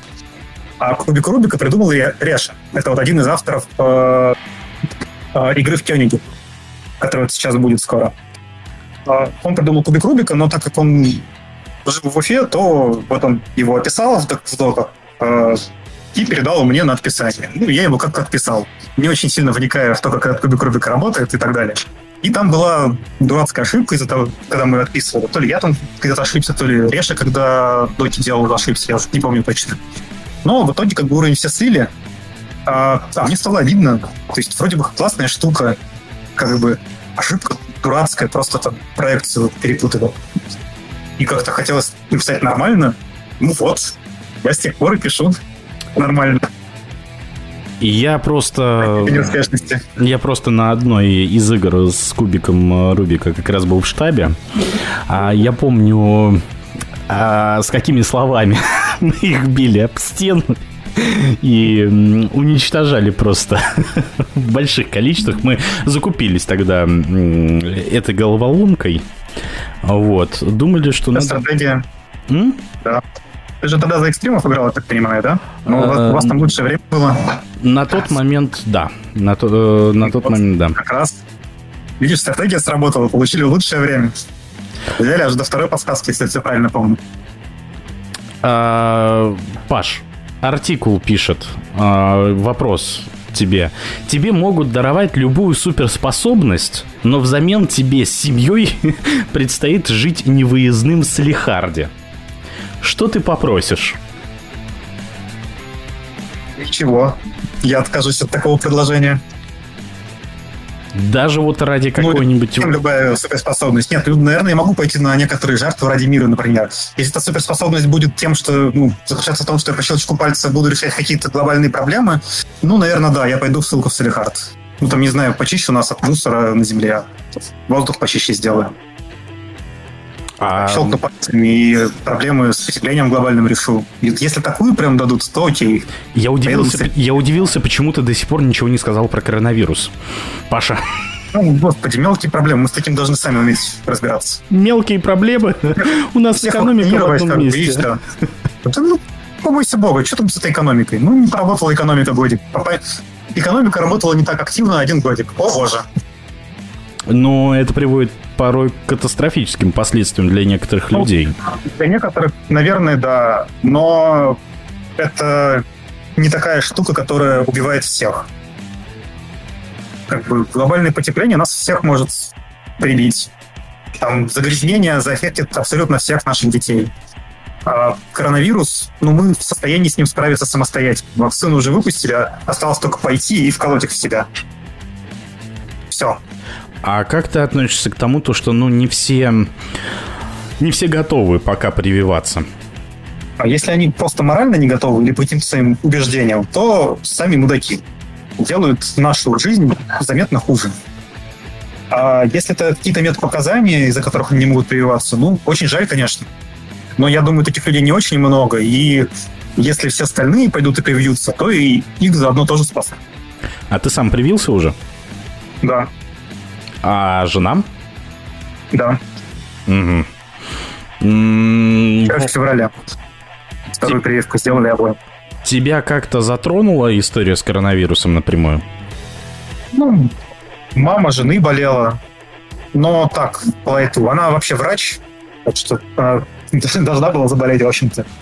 Ну, она там немножечко покашляла. В общем, серьезно нет, не затронула. Угу. Угу. Были легкие болезни.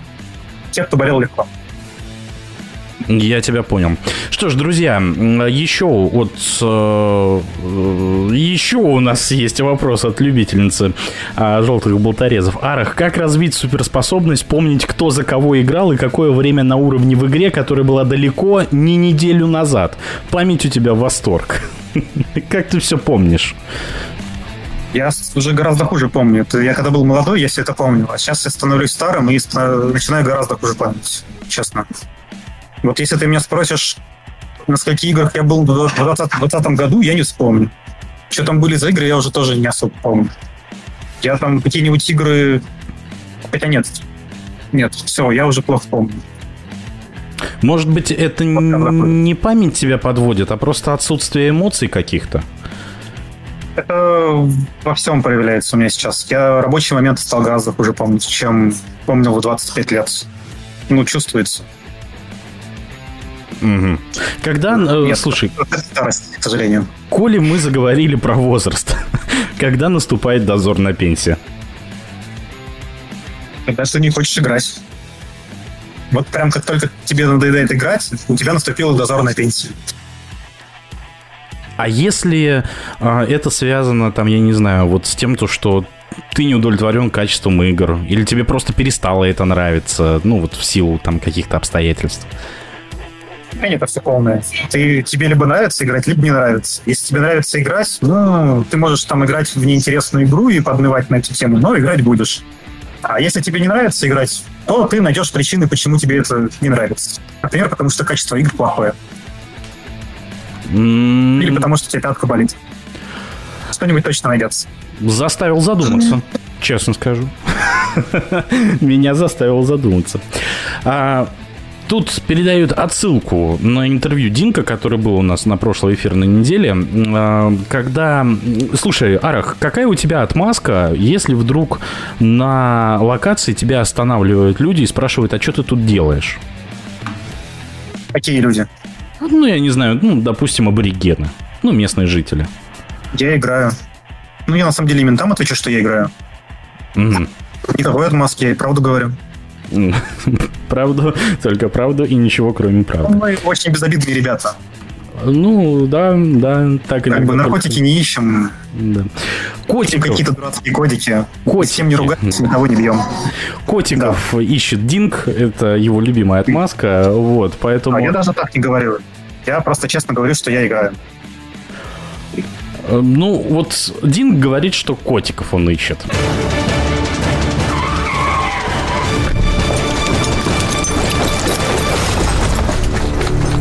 Как не наша локация? Слушай, не радио.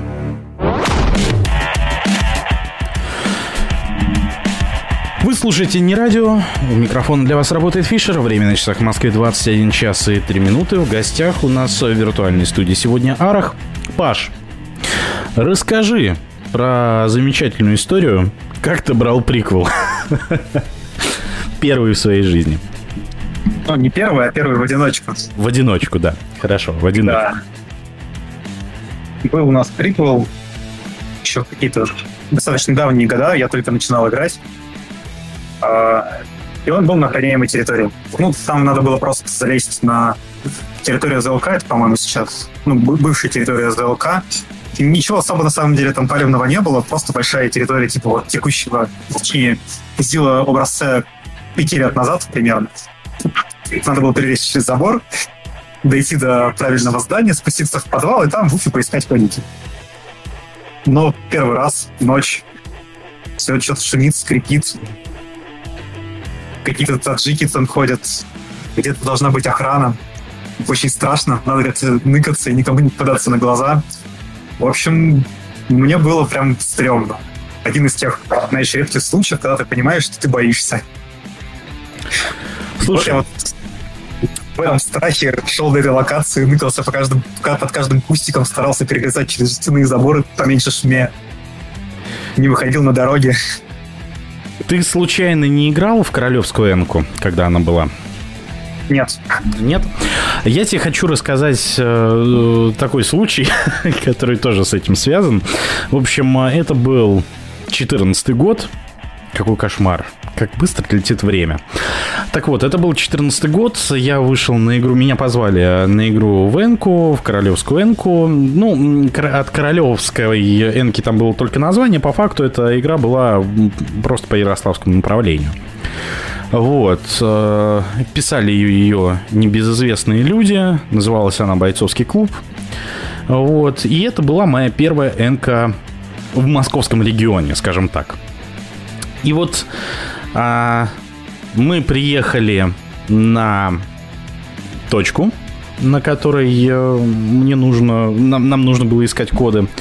Я тебе хочу сказать, что я человек достаточно, как бы это помягче сказать, боязливый. Вот, ну, я думаю, ты понял, что я имел в виду под этим словом. Вот, и в этот момент там мы подъезжаем к локации. Черт меня дернул посмотреть викимапию. И я понимаю, что локация находится рядом с запасным командным пунктом дальней авиации, так называемый объект Яма в небезызвестном Монино. Окей.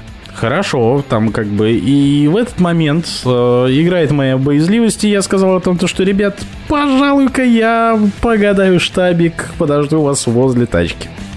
Ну окей, как бы я сижу, вроде как там делать нечего, и черт меня дернул пойти к ребятам, проверить их, как и что происходит. А там, знаешь, по пути к этой локации была такая дорога, и вот с противоположной стороны на тебя прям светил фонарь, и ты не видел, что происходит там вот по этой дороге. И я такой только собрался туда идти, как в этот момент с угла выбегает 4 человека, знаешь, и идут так, бегут ромбиком. Спереди один, потом там 2, и сзади еще один. Фонарь мне слепит в лицо, слепит глаза, и я не могу распознать, кто это идет. И я такой, ну все, приплыли. Наверное, это конец, сказал я себе.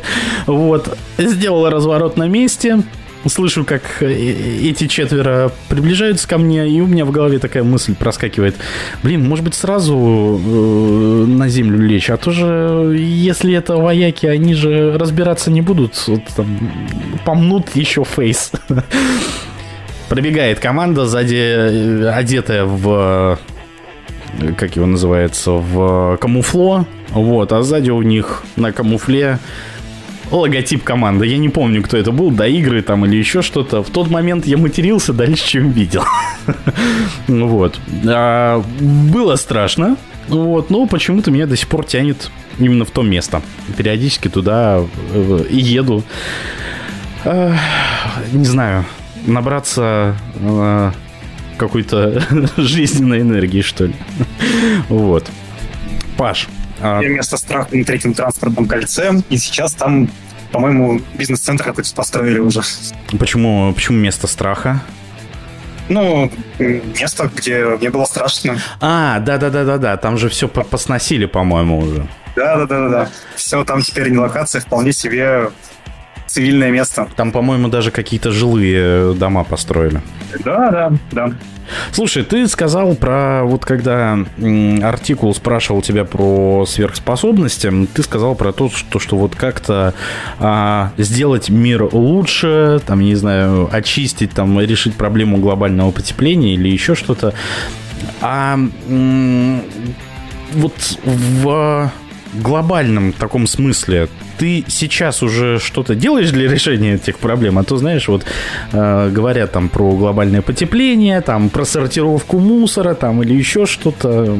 Ты... Мусор сортирую. У нас же Москва, как бы в каждой подворотне стоит несколько этих контейнеров, которые можно разный мусор сдавать. Даем. То есть... Пакетики стараемся не использовать, а с авоськами ходить в таком духе. Но это достаточно немного того, что мы можем сделать. На бытовом уровне, конечно, учитываем. Но в каких-нибудь там организациях зеленых я не участвую в таком. Такого нет. Нет, ну, понятно, да. Насколько это сложно? Вот, что называется, начать с себя. Там банально сортировать мусор. Ну, когда есть некоторая инфраструктура вокруг, вообще не сложно. Причем проблема иметь два мусорных ведра, как бы в одно скидывать один мусор, а в другое другой мусор. В общем-то, ни в чем. Но понятно, что у тебя может быть очень мало места в квартире, тебе просто некуда воткнуть два ядра. Там, наверное, 10 лет как такие проблемы. Но если ты должен сделать только это, ну, это вообще изи. Ничего сложного в этом нету. Там, немножечко пошевели пальцами. Вот, когда не было всей этой инфраструктуры для того, чтобы сдать, не знаю, какую-нибудь пластик на переработку надо было переть куда-нибудь далеко. Вот тогда, наверное, это было бы каким-нибудь достижением. Сейчас это, какая-то такая просто... опять-таки, не надо быть просто мудаком, и все. Тебе уже все сделали, чтобы ты раздельно мусор собирал. Давай собирай. Там батарейки можно сдать, пойти в любое видео и выбросить. Вещи на переработку сдать. В любом Ашане, не Ашане, там куча мест, куда можно сдать какой-нибудь там постаревшую одежду, где ее не просто отправить на свалку, а что-нибудь полезное с ней сделают. Вещи, которые тебе очень мало требуют, их надо просто делать. Слушай, я понимаю то, что там... как ты думаешь, это вот... ты сдал там, допустим, батарейки, ты сдал там, я не знаю, старые вещи или еще что-то. Ты думаешь, дальше это реально выполняется, скажем так? Это выгоднее выполнять, чем не выполнять. Батарейки перерабатываются, получают с них некоторый профит. А я их уже принес как бы и положил. Просто иди, работай. Недавно был скандал с компанией H&M, которая как раз берет вещи на переработку. Вот. Выяснилось о том, что их подрядчик просто брал... типа на переработку, а на самом деле выкидывал на ближайшую свалку. Такие всегда есть. Но они ловятся. То, что другие мудаки, не означает, что ты тоже должен быть мудаком автоматом. Понимаешь? Оправдываться, что ты ленишься и не сортируешь мусор тем, что не уверен в том, что он будет переработан, это такое. А в чем ты вообще уверен? Потому что на тебя метеорит не упадет завтра, когда ты выйдешь на улицу, ты уверен? Тоже верно, да. ну, не повод же не парить на улице. Так что я отношусь к тому, что это, потому что такие факты бывают, я отношусь резко отрицательно. Когда люди, опираясь на эти факты, говорят, что они не будут чего-то делать, отношусь тоже резко отрицательно. Ну, будь уж тогда честен, просто признайся, что ты ленивый человек, который не хочет париться с сортировкой мусора. Хотя бы не ври самому себе, не знаю, или мне не ври. Я понял, что ты имел в виду под ленивым человеком. Если что, радио 18+, поэтому, пожалуйста, можешь дать волю эмоции. Ну, надо ленивых, просто ленивых людей как бы ставить немножечко выше, чем мудаков, которые еще и врут при этом. Ну да, все верно. Паш, вопрос такой, вернемся к ночным играм. Какое ты видишь у них будущее? Вот давай немножечко поиграем в предсказателей. Какое будущее у ночных игр? Они будут дальше жить. Они перейдут, скажем так, по наследству нашим детям, и они будут в них играть. Или рано, или поздно это все дело закончится. Надо как-то договориться о терминологии. Мы под ночными играми понимаем конкретно Энку и Дозор, или в целом некоторые явления? Если в целом некоторые явления, ну даже не ночных, а просто техник поисковых игр, то, наверное, будет как-то эволюционировать. Возможно, образовывать какие-то другие тусовки, другие сообщества, становиться какими-то другими. Не факт, что нам понравится то, какими они станут, и мы вольемся в эти новые игры. Мы можем, например, сказать, что нам такое интересно, и не захотим в них играть, и просто перестанем вообще этой деятельностью заниматься. Но сама некоторая концепция останется, она интересна какому-то проценту людей. Они в итоге как-то организуются и найдут тебя или друг друга и будут в них играть. Не знаю, насколько мы будем им близки. А если говорить про Энку и Дозор? Ну, стареем, нас становится меньше. В какой-то момент мы постареем достаточно сильно, чтобы все закончилось. Угу. То есть рано или поздно проекты закроются. Да, все такая, да. Всем телепрограммам приходит однажды конец, как пела группа «Мумитроль». Ну, все умирает и рождается как-то. Просто будет что-то другое, скорее всего. А ты сам играл там что-то типа Ingress? Вот помнишь, вот какой-то в свое время это было там прям мега популярно. Ingress я не играл, но при этом, кстати, многие игроки игр ночных играли в Ingress. Я нет. Не зашло. Тебя не заинтересовало. Не зашло, да. Так, всякие квест-комнаты играл. Ну, забавная штука, но не одноразовая история. Игре. Ну, достаточно, да, для меня было. То есть это было прикольно несколько раз пройти и поиграть. Ну, там, пару раз в году прикольно поиграть.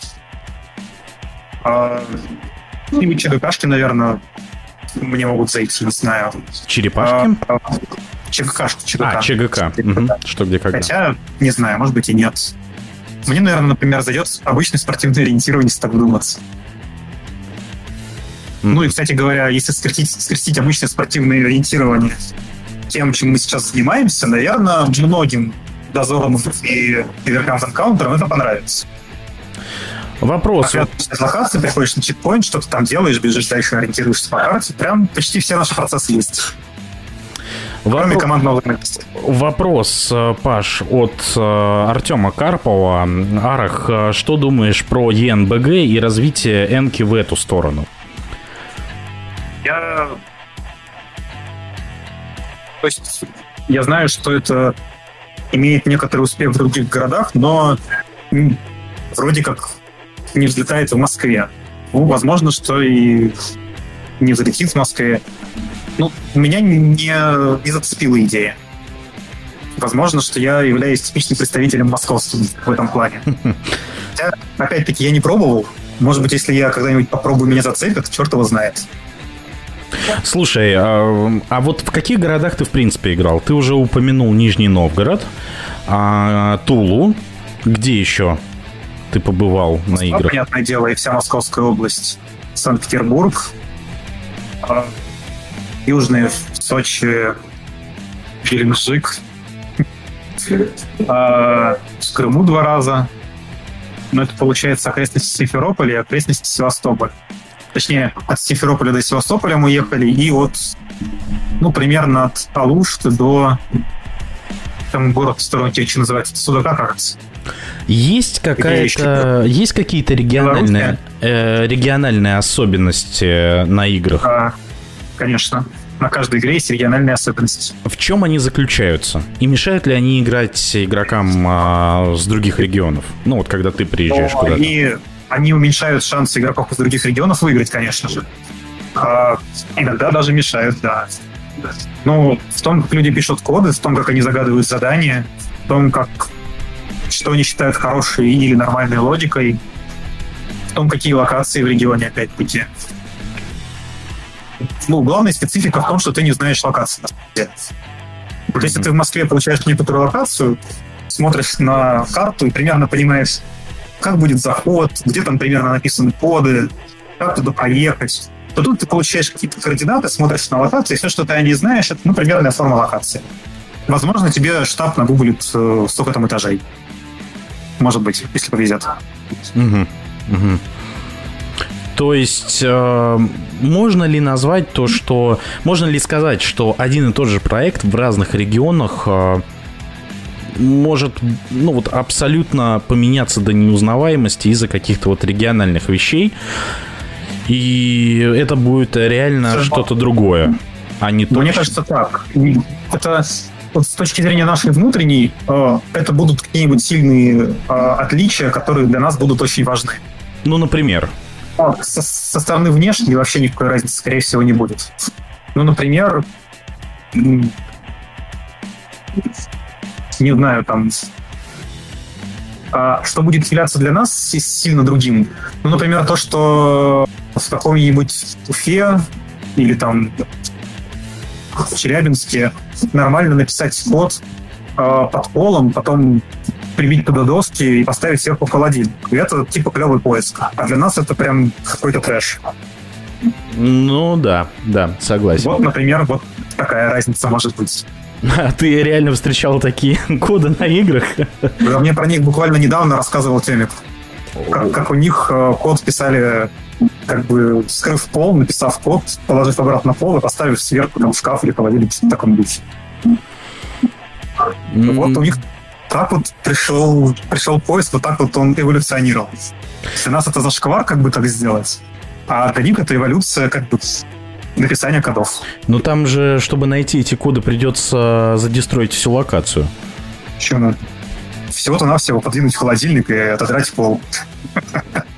Ну... Всего-то навсего, действительно. Это же их монастырь, они считают это нормальным. Но я тебе просто привел пример того, что для нас может казаться очень большой разницей, а для другого региона является нормой.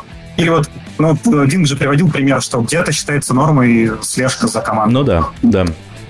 Тоже же классический пример, на самом деле. Это, знаешь, когда я... Надо пить комара на локациях, это тоже классический пример, потому что если такой код...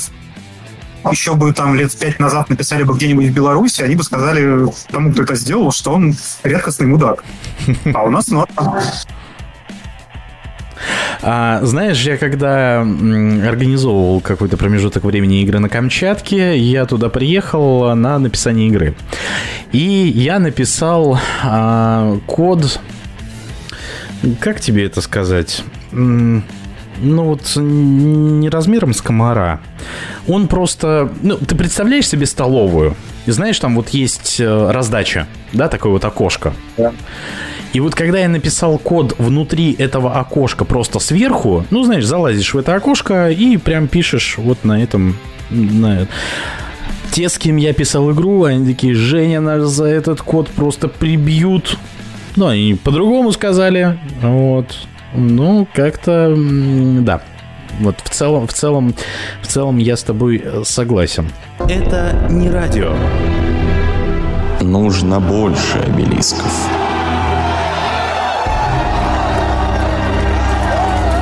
Мы тут не в челленджи играем.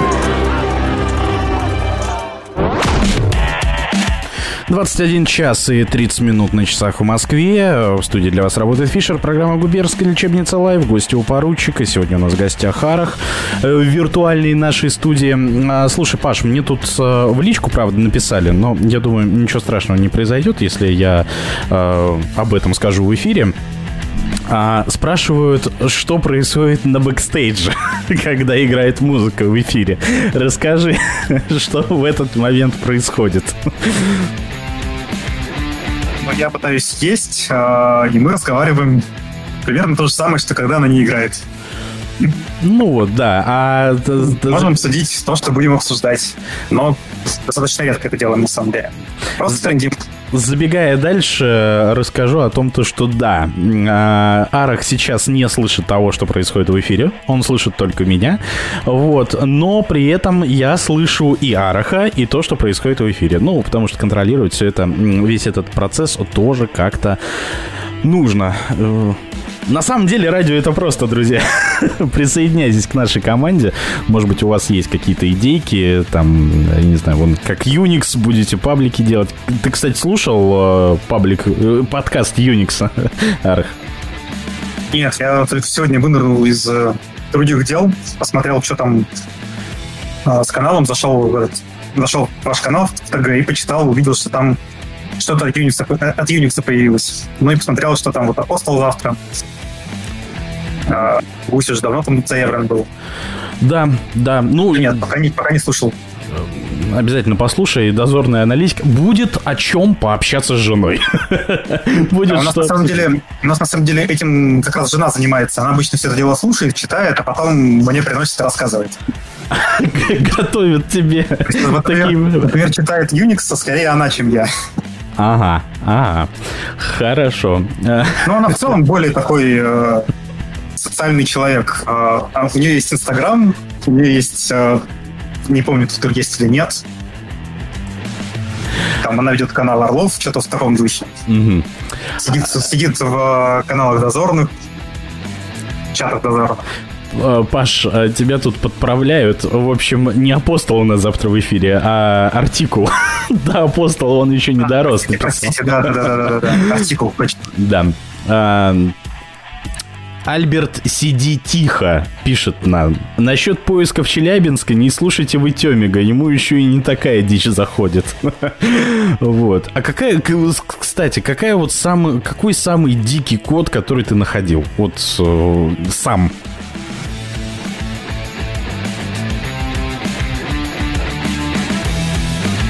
Блин, это вот опять такие вопросы. Да мне все коды нравятся, они дикие, они хорошие. Главное, чтобы их написали вообще. Главное, чтобы было что искать, правильно? Да. Друзья, хочу вам сказать о том, что до конца нашего эфира остается не так много времени. Мы сегодня вещаем в живом эфире до 10 вечера. Вот. Завтра эфир будет чуть подольше. Санкт-Петербург, еще раз привет. Артикулу, кстати, советую распространить ссылочки там среди питерских товарищей. Вот, поэтому как-то вот так. По поводу Питера и других городов. Как ты находишь команды, к которым ты присоседишься на той или иной игре, которая происходит в других городах? Или вы едете уже готовой командой? И как мы находим? Я же в Брюсселе. У меня уже давно на команду. То есть... Мы просто берем и едем. Всей командой? Целиком? Ну, в смысле, всей команды. Поле едет, штаб сидит дома и штабит. Не, ну, понятно, да, то, что штаб сидит. Основная же масса игр, которая была, по крайней мере, это игры, где штаб разрешен в неограниченном количестве. Это естественно, да. 5 бодрых парней и девчат едут и работают в поле, а остальные штабят. А какие игры тебе больше... Вот давай так, не игры... Да. Какие игры тебе больше заходят? Те, которые поисковые, скажем так, больше, да? Вот что-то поискать, что-то там где-то найти. Или полилогика, агентская. Вот какая-то вот такая вот история. Полилогика, конечно. Игры, где необходимо взаимодействие поля и штаба. Причем крайне желательно хорошее взаимодействие, а не так, что ты что-то нашел да передал и пошел курить. Угу. И часто ты такие... Посмотри, какие игры я пишу. Такие нравятся. А к агентским как ты относишься? Нормально отношусь, но... То есть агентская — это штука, которая, ну, может разукрасить игру, скажем так. Там красивые люди что-то прикольное делают. Это хорошо. То есть если эмоции, это агентская, правильно? Ну, скажем так. Нет, если к красоте, то агентские. Эмоции, они возникают... Угу. Ну, игроки, как ты, наверное, мог заметить, немножко разные бывают, с разными мотивациями. Вот ты рассказывала, что у тебя мотивация окружения, с которым ты играешь. Безусловно, да. Не последнюю роль играет. Для меня мотивация — это некоторая сложность и интересность игры. Мне нравилось именно и нравится сам процесс игры. Прикольные задания, которые надо брать, какие-то необычные вещи, которые нужно делать.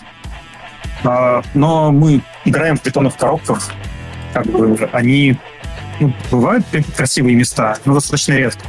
Агенты — это люди, которые могут сделать место красивым, даже если оно просто серую гнилую бетон.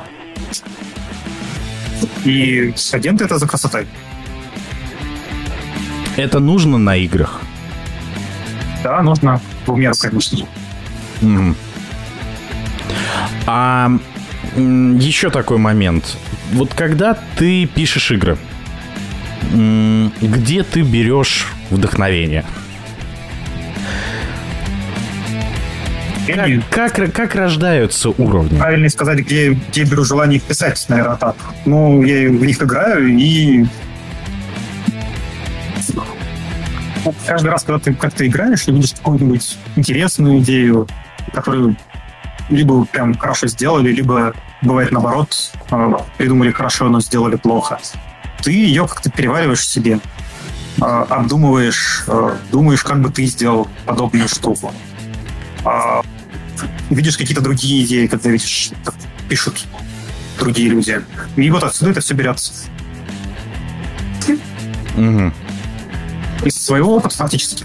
Ты получаешь некоторый опыт, некоторые знания, некоторые эмоции, и это тебя мотивирует сделать что-то свое и дает тебе некоторую базу, на основании которой ты это свое делаешь.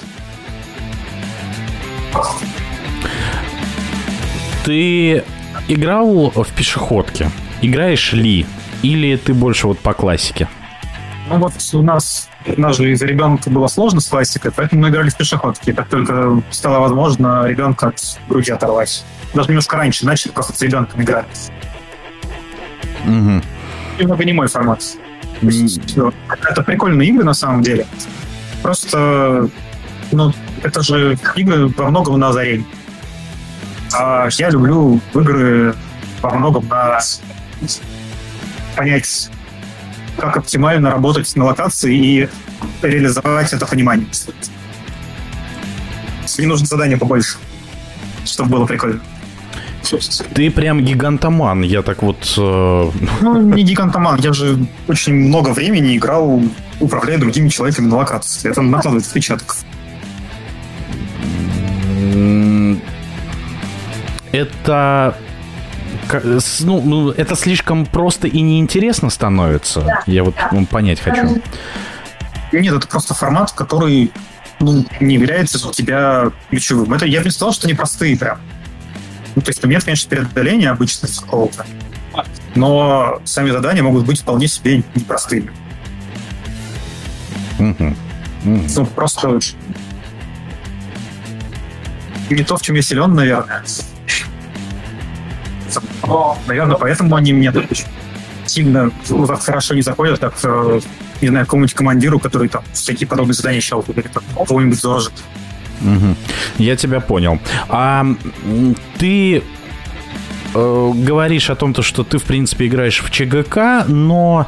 Нет, я не играю. Наверное, бы мне оно зашло, если бы я попробовал. Я особо не пробовал. Ты не играл в ЧГК? Ну, я играл в ЧГК несколько раз. Ну, так, забавненько. Но ты все-таки больше поле, а не штаб, да? Ну, я больше то, что связывает эти две вещи. Просто пилить коды тоже неинтересно.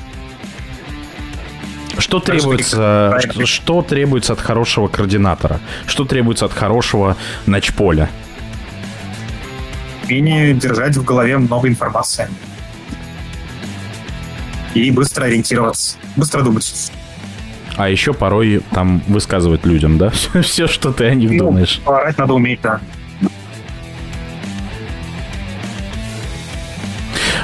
Паш, прервем. Быстро думать не все. Вы слушаете «Не радио».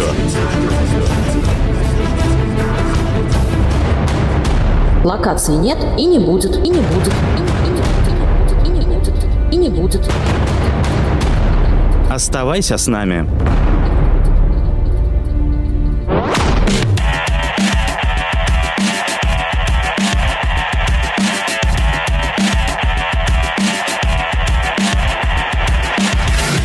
В эфире радиостанция «Не радио». Время на часах в Москве 21 час и 45 минут. Фишер у микрофона. Программа «Губернская лечебница Лайф». Гостью поручика Паша Арах у нас в эфире в гостях. И вещаю... остается совсем немного времени до конца нашего эфира. Сегодня мы вещаем до 10 вечера.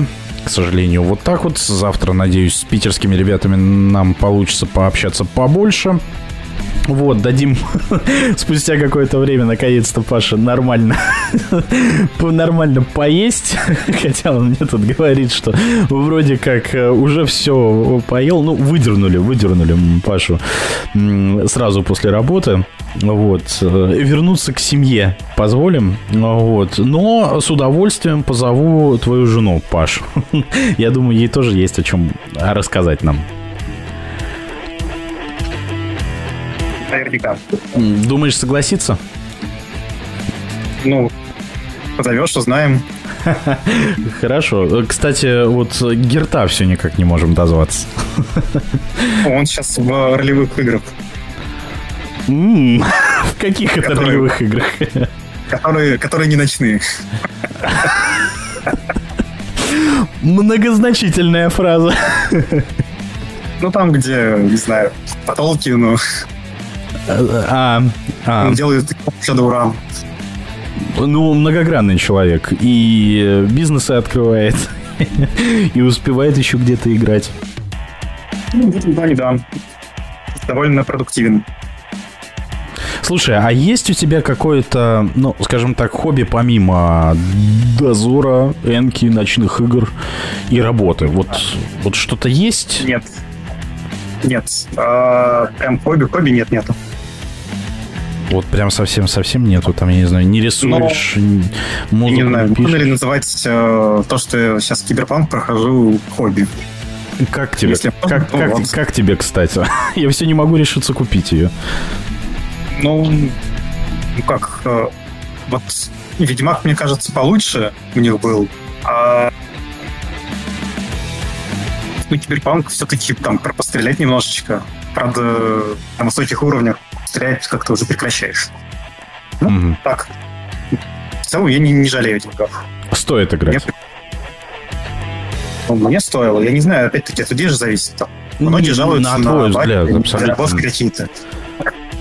Я, возможно, просто менее притязательным в этом плане. Ты поедешь непосредственно на саму Немегу? Мы сможем там тебя лицезреть? Да, мы там даже номер все забронировали уже. С женой и детьми? Вместе с ребенком, да. С ребенком, да. И даже тещу возьму. Вау. Это такой, чтобы было кому следить за ребенком. Слушай, а как вообще там, когда ты попал в эту тусовку ночных игр, как твои близкие к этому отнеслись? Как у меня их не было к тому моменту. Ну, мама и бабушка у меня уже умерли там к этому времени. Больше у меня близких не было. То есть, в принципе, оценивать твои старания там некому было. А на работе? Никак в целом. Ну, то есть, забавно, не более того. Никогда не пытался кого-то с работы протянуть на игры? Ты знаешь, там обратные ситуации были. Вот на предыдущей моей работе непосредственный мой начальник, скажем так, когда-то играл в Энку, например, еще до того, как она умерла, в одну из тех колдовых команд. Потом перестал. Там руководитель соседнего подразделения играл в схватку. Тоже перестал уже давно. А тимлид разработки, вот нашей команды разработки, которая у меня там была почти не одна, он играл за Орлов немножечко. Mm-hmm. Мы там даже пересекались пару раз в штуке. Как-то вот так это все происходило. А так, чтобы я кого-то тянул, нет, не было. Mm-hmm. Я тебя понял. Что ж,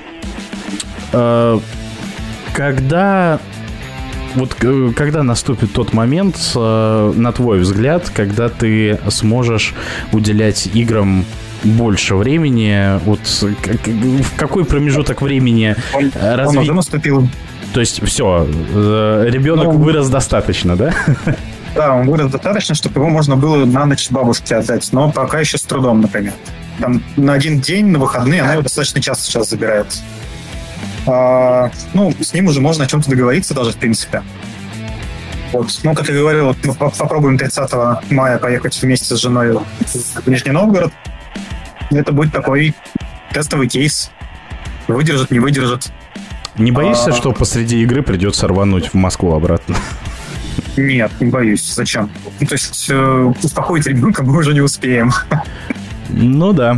Тут только вот придется всем выдержать. Возможно, по итогам мы придем к выводу, что еще рановато такие эксперименты ставить, но повернуть фарш назад, когда мы уже будем в Нино, не получится. Да. Вот, а так мы подписались играть в все межрекопешки. Ну, там же можно замены делать, поэтому мы с женой будем за одного человека. Там вот есть третий товарищ, который будет ездить на все, и мы будем меняться. Угу. Но в Нижний вы поедете вдвоем? Ну, в Нижний это же отдельная игра, да, туда вдвоем. А-а-а. Вот в Пензу она поедет, полетит.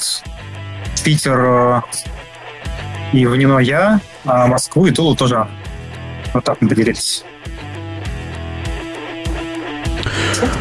Ох, непросто быть с ребенком.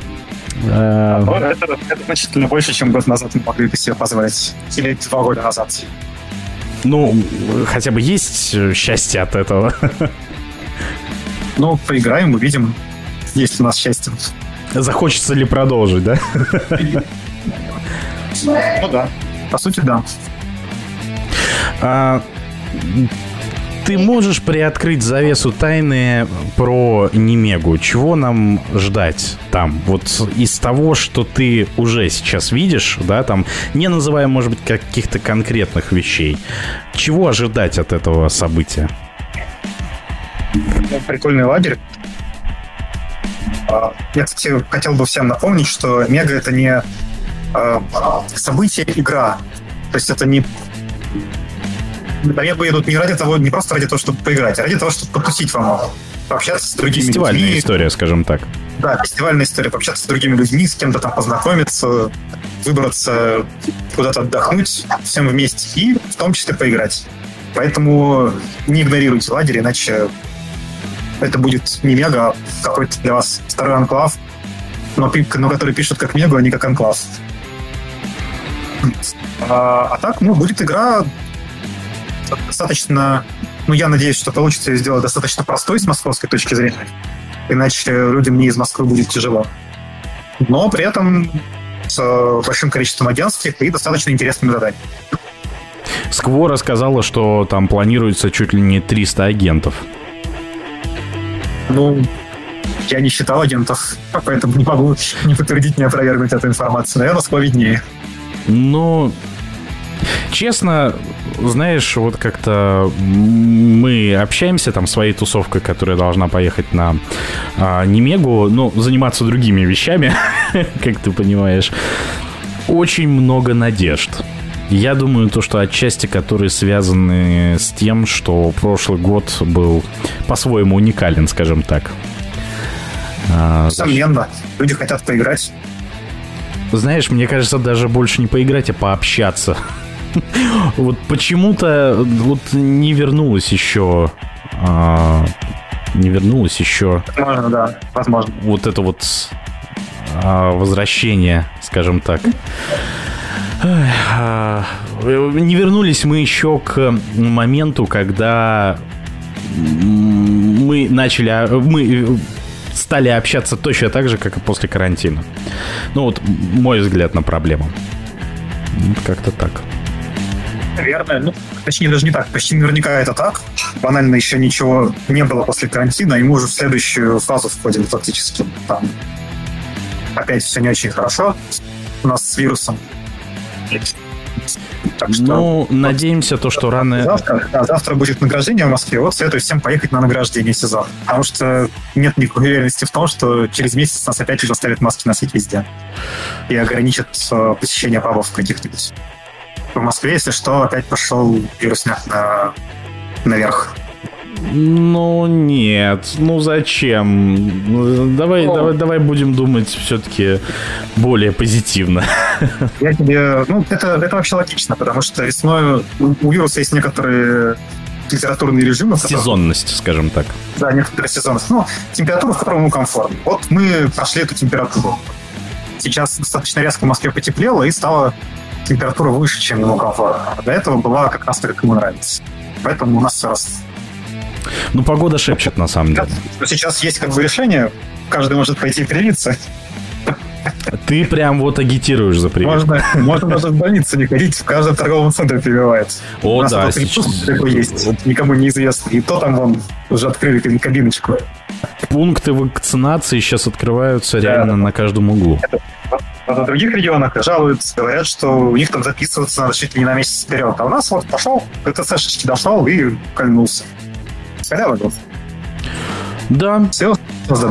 Да, неплохо, в принципе. Не все так. А так в целом к августу все наоборот будет внизу своих естественных колебаний. Знаешь, самое главное, чтобы Немегу не отменили. Я думаю, нет. Все будет нормально, потому что мы переживаем сейчас некоторый пик. В середине мая он пойдет на спад. И к июлю-августу мы будем на дне, возможно, насколько это можно... Поскольку это может быть, мы будем на дне по этим самым заболеваемостям. Думаешь, майские принесут очередной всплеск? Сейчас в начале всплеск. В майских он начнет заканчиваться. Я просто на выходных неделях не особо слежу за статистикой. Я за ней каждый день слежу, так что да. Не надоело? Тоже окружающий мир надоело, но нельзя закрывать глаза на то, что происходит. Какая-то доля правды в этом... Доля смысла какая-то в этом все-таки действительно есть. Вот. Что ж, Паш, спасибо тебе большое, что нашел время для того, чтобы пообщаться с нами. Надеюсь, что рано или поздно мы встретимся с тобой в реальной студии, как минимум на Немеге. Обязательно с тобой там пообщаемся. Давай в завершении эфира, не знаю, что-нибудь, пожелания какие-нибудь игрокам от Араха. Автором, может быть. Автором. Не болейте. Игроки, не болейте. А автором? Авторы, получаете удовольствие от того, что делаете. Паш, спасибо большое. Паша Арах у нас был в эфире на радио, не радио. А сегодня для вас этот эфир провел Фишер. Время на часах в Москве 21 час 58 минут. И завершаем мы наш эфир по традиции группы Queen. Show must go on. Шоу должно продолжаться завтра. Слушайте ровно в 19:00 артикулы из московского... из питерского дедлайна. Артикул, простите. Питер, простите за то, что забрал у вас игрока. Завтра слушайте в эфире радиостанции «Не радио», программа «Губернская лечебница Лайф», гостю поручика вместе с Артикулом. Пообщаемся с Ярославом. Узнаем местные питерские истории, их особенности проведения игры. Как-то вот так вот. Друзья, всем спасибо за эфир. До встречи в эфире. Услышимся. В студии для вас работал Фишер. Всего вам доброго и удачного окончания дня. Пока. Время в Москве 22 часа. Вы слушаете радио, не радио.